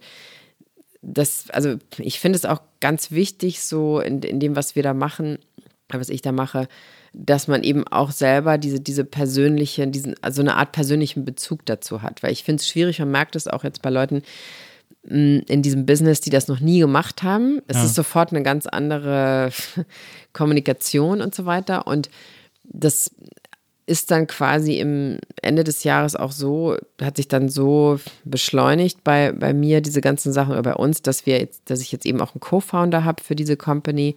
Mhm. Und wir jetzt auch dabei sind, für, für dieses Jahr ähm, halt so, so, so, eine, so eine Seed Round oder Pre-Seed, also eher Seed Round ähm, also ein, ein Investment zu, aufzustellen, dass wir quasi den nächsten Schritt machen können, der eben so eine Plattform sein wird, wo Leute sich sozusagen ähm, drauf, also sich Leute einchecken können oder draufgehen können, um zu gucken, was für sie welche Behandlung erstmal überhaupt machbar ist, also mhm. aus Legalitätsgründen, mhm. aber auch was für sie vielleicht passen würde. Und ähm, ich glaube, das ist so, der, der, sagen wir mal, der springende Punkt bei der Sache ist aber, dass ich diese ganzen Fragen, die immer in mir drin waren, also auch die ich, als ich von Berlin nach LA gegangen bin, aber auch wieder von LA zurückkam, weil diese Fragen dort auch nicht gelöst wurden letztendlich. Hm, ich musste die wirklich auch erst so beantworten, habe ich das Gefühl, um den, um wirklich dann den nächsten Schritt zu machen. Ja. Und vorher wäre das, glaube ich, äh, nicht, also ich hätte das irgendwie machen können, aber ich glaube schon, es war sehr wichtig, diese, diese erste LSD-Erfahrung dafür zu machen, um wirklich zu sehen, wo das, was einfach so immer so, so aus, was, ja, was so blockiert war eigentlich die ganze Zeit. Ich finde das, äh, ich das sehr bemerkenswert, weil ich glaube, ähm, wenn du in LA geblieben wärst oder in mhm. Amerika, mhm. in Kalifornien geblieben wärst und das da aufgezogen hättest, du hast ja schon gesagt, da gibt es auch schon länger Firmen, die sich damit beschäftigen, es wird länger daran geforscht, es wird, es wird sich bemüht, das wieder zu legalisieren. Äh, ich glaube, in Deutsch, von Deutschland aus sozusagen PR zu machen Mhm. für die Erforschung, Ja. für die medizinische Erforschung von Drogen, von Dingen, die hier Ja. nur als Drogen äh, bekannt sind, ist ein absolutes Pain in the Ass, weil die Deutschen auch nie gelernt haben, über Drogen zu sprechen, so wie es die Amis tun. Also ich meine, ich habe jetzt vor kurzem auf Netflix eine Doku gesehen, wo Promis ihre lustigsten LSD-Erlebnisse Ja, genau. erzählen. Mhm. Äh, so Sting sagt, ja, es war total geil, ich war drauf und so. Ähm, und das, wenn ich mir jetzt vorstellen würde, es gäbe eine deutsche Doku, in der Thomas Gottschalk erzählt, wie er das erste Mal LSD genommen hat, hier, wär, hier würde zwei Wochen jede Zeitung brennen vor Mhm. Wut und äh, sie wollen Drogen unsere Kinder verkaufen oder Genau. so. Ähm, da gibt es da einen deutlich unverkrampfteren Umgang mit diesem Thema.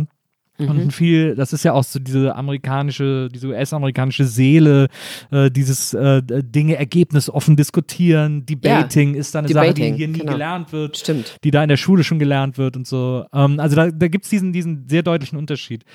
Ähm, jetzt hast du ja erzählt, es hat dich selber so beeindruckt und äh, deswegen machst du das auch, weil du einfach aus Überzeugung auch machst. Aber das ist doch trotzdem, äh, also, weil vor allem du widmest dich dem ja jetzt komplett. Du hast sozusagen auch dieses, dieses Journalismuskapitel erstmal hinter dir gelassen und sagst, New Health Club ist jetzt erstmal meine 100%ige Aufmerksamkeit. Ähm, das ist doch in das in Deutschland zu machen, ist doch eine absolute Qual, oder nicht? Es ist tatsächlich nicht einfach. Ähm, ich meine, wir, die Plattform ist schon natürlich international Ja. und global, aber was halt interessant ist, insofern finde ich gut, dass du den Punkt sagst, wie gesagt, so auf Clubhouse, ne? Ja. haben wir natürlich da schon so ein, zwei Sachen gemacht in Deutsch oder ich war schon so eingeladen bei so anderen Talks, wo Ja. es auch darum ging und, und es war immer in Deutsch.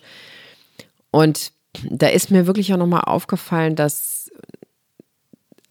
das wurde nochmal bestätigt, dass halt diese, wenn du diese amerikanischen Talks dort hörst darüber auf Clubhouse, ist genau wie du sagst, ist es so, ja, man kann jetzt schon easier darüber reden und so weiter, auch wenn natürlich da auch nicht alles dekriminalisiert ist, noch Ja, nicht. klar. Aber es ist so, dass Leute hier das wirklich, ähm, glaube ich, ganz toll finden, wenn es Orte gibt, wo sie da wirklich mal, ich sage jetzt mal so ganz normal, erstmal nachfragen können. Und so ist mir auch klar geworden, dass wir definitiv auch einen Teil in dieser Company brauchen, der in Deutsch sein wird. Weil äh, was eben auch passierte letztes Jahr, also im, in, im Lockdown, als es halt so richtig losging, dass ich, dass wir oft so E-Mails bekamen von Leuten, die gesagt haben, ähm, okay, wir schreiben jetzt in Englisch, weil wir glauben, es ist eine englische Company und, und mein Englisch ist nicht so, ich, ich schäme mich eigentlich ziemlich für mein Englisch, aber ich weiß eigentlich nicht mehr weiter und glaube, ich muss, wenn ich nichts finde, dann bringe ich mich, glaube ich, um. Ja. Und das hat mich wirklich ganz schön so beeindruckt, dass im Sinne von, dass man merkt, okay, Leute, die da jetzt wirklich nicht gut drauf sind und auch wirklich suizidal sind vielleicht, so, die fühlen sich ja eh schon so wie der letzte Idiot, ne? Und wenn die dann auch noch diese Geschichte hätten, okay, ich habe jetzt, ich kann noch nicht mal Englisch und kann den noch nicht mal richtig schreiben, äh, dann lasse ich es lieber ganz und so weiter. Und das Learning ist so ein bisschen, sowohl letztes Jahr als auch mit, mit diesem Clubhouse Talks, dass die, die, die ein, das Eintrittslevel, welche Fragen man da stellen darf, muss möglichst niedrig sein. Vor allen Dingen für Leute, die ähm, halt wirklich jetzt, sagen wir mal, ähm, schon beim hundertsten Medikament sind und wie man weiß, bringt es ja irgendwann auch dann irgendwann nichts mehr. Und ich glaube aber dieses Jahr ähm, könnte es in Deutschland einen sehr großen Fortschritt geben, weil eben im, im März startet diese erste wirklich sehr große Psilocybin, also Magic Mushroom Studie in Deutschland mit der Charité und diesem Zentrum für psychische Gesundheit in, in Mannheim. Das macht ein äh, Professor Dr. Gründer, heißt er. Sehr interessanter Typ, zusammen mit der Mind Foundation in Berlin und wie gesagt der Charité. Und die werden eine ganz große Studie hier anfangen, wo die Bundesregierung auch, glaube ich, 2,2 Millionen gegeben hat, um das zu supporten, was schon, glaube ich, so ein Benchmark Richtung sein weiß, wird. ja. Ne? Und das heißt, man wird dann so nächstes Jahr, äh, wird man schon die Ergebnisse haben und die, die, Ta- also der, der, die Grundlage dieser Forschung ist eben zu testen, Psychopharmaka versus oder gegen äh, Psilocybin, also Magic Mushrooms. Das heißt, äh, was, jetzt mal ein bisschen salopp gesagt, was, was funktioniert besser? Psy äh, sehr hochwertige Psychopharmaka zu nehmen oder zweimal im Jahr eine sehr hohe Dosis von Psilocybin in einem medizinischen Kontext mit einem Therapeuten einzunehmen. Und dieselbe Studie gab es schon in, in ähnliche Studie gab es schon in, äh, im Imperial College und die Antwort ist natürlich, dass die Psilocybin-Variante ganz klar die ziemlich besseren Aussichten hat für Leute, weil das, ich habe, wir hatten einen Podcast eben mit dem Professor Gründer, der ähm, das auch, auch in Deutsch eben, deshalb habe ich es extra auch gemacht, damit mhm. Leute auch hören, okay, da sind halt wirklich Wissenschaftler, die das erzählen und nicht irgendwelche so Leute, die im Berghain gestern ja. waren, was ein bisschen schwierig ist, das also zusammenzudenken. Dylan Berghain hat gesagt. Der hat mir gesagt, das ist alles okay. Genau. Nee, und, und ähm, ich fand das wirklich so, der ist halt lange schon in dieser Psychiatrie, ne, als Professor ja. und der sagte halt, die Leute, die sich da bewerben bei dieser Studie, ja.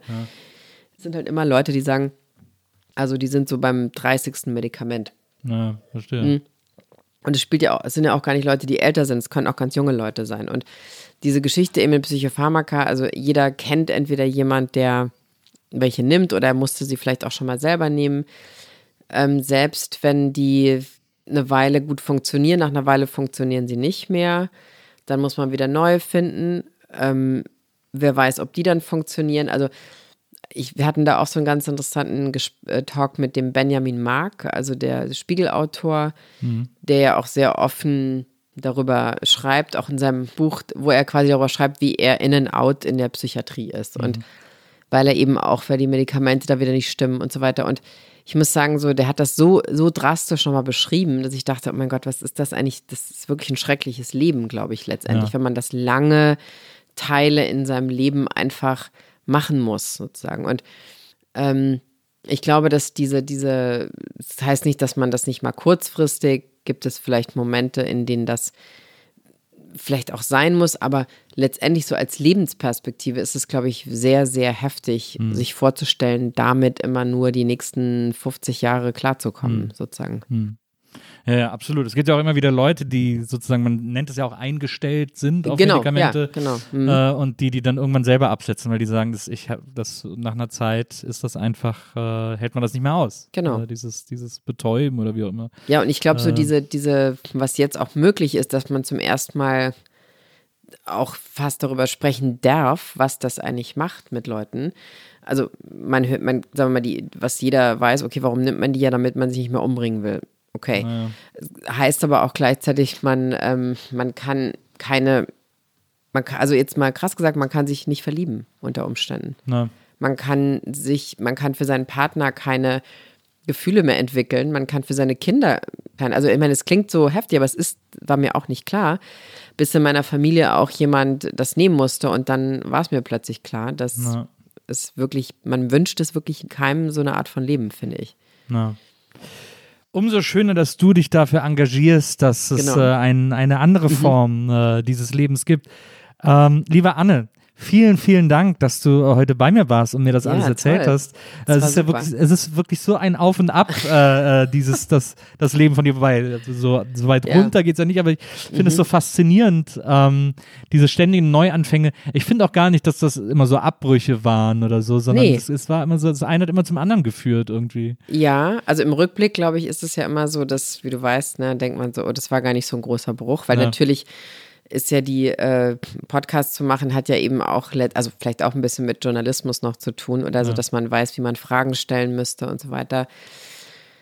Aber ich glaube, so, wenn man sagt, so, was ist die, was ist die, ähm, die Essenz dieser Geschichte, ist wirklich, also, dass man eben in sich, glaube ich, bestimmte Fragen wirklich erst, oder man will nicht immer Trauma sagen, Fragen und Traumata vielleicht klären muss, damit man wirklich dahin kommt, wo man auch hin möchte. Ich ja. glaube, das funktioniert sonst nicht, ehrlich gesagt. Ja. Ähm, das war äh, eine, ein toller Einblick in das Leben einer Suchenden. Ja, genau, genau, stimmt. Vielen Dank dafür. Komm bitte Danke ganz dir. bald wieder. Ich meine, wenn du dann in fünf Jahren Milliardärin bist, äh, weil, du, weil du genau wusstest, äh, welche Biotech-Firmen äh, die richtigen Medikamente entwickeln, gerne wiederkommen. Äh, dann, dann machen wir, wir reservieren ja auch einen Parkplatz für mhm. den Bentley und so, damit du dann. Tesla, bitte. Ja, mit Tesla, natürlich, stimmt. Tesla. Also vielen, vielen Dank, dass du Danke da warst. Danke dir, es war ganz toll. Fand ich auch, das war ganz toll. Und liebe NBE Zuhörerinnen, liebe Nils Burgberg Erfahrungszuhörer, wir hören uns nächstes Mal wieder. Produziert hat heute Wenzel. Danke an Wenzel, äh, der die Sendung hier heute gemacht hat. Und danke an euch fürs Zuhören. Bis zum nächsten Mal. Macht's gut. Tschüss. Die Nils Bokeberg Erfahrung. Von und mit Nils Buckelberg. Eine Produktion von Pool Artists. Team Wenzel Burmeier, Lisa Hertwig, Maria Lorenz Buckelberg, Frieda Morische und natürlich Nils Give me a joke about your problems.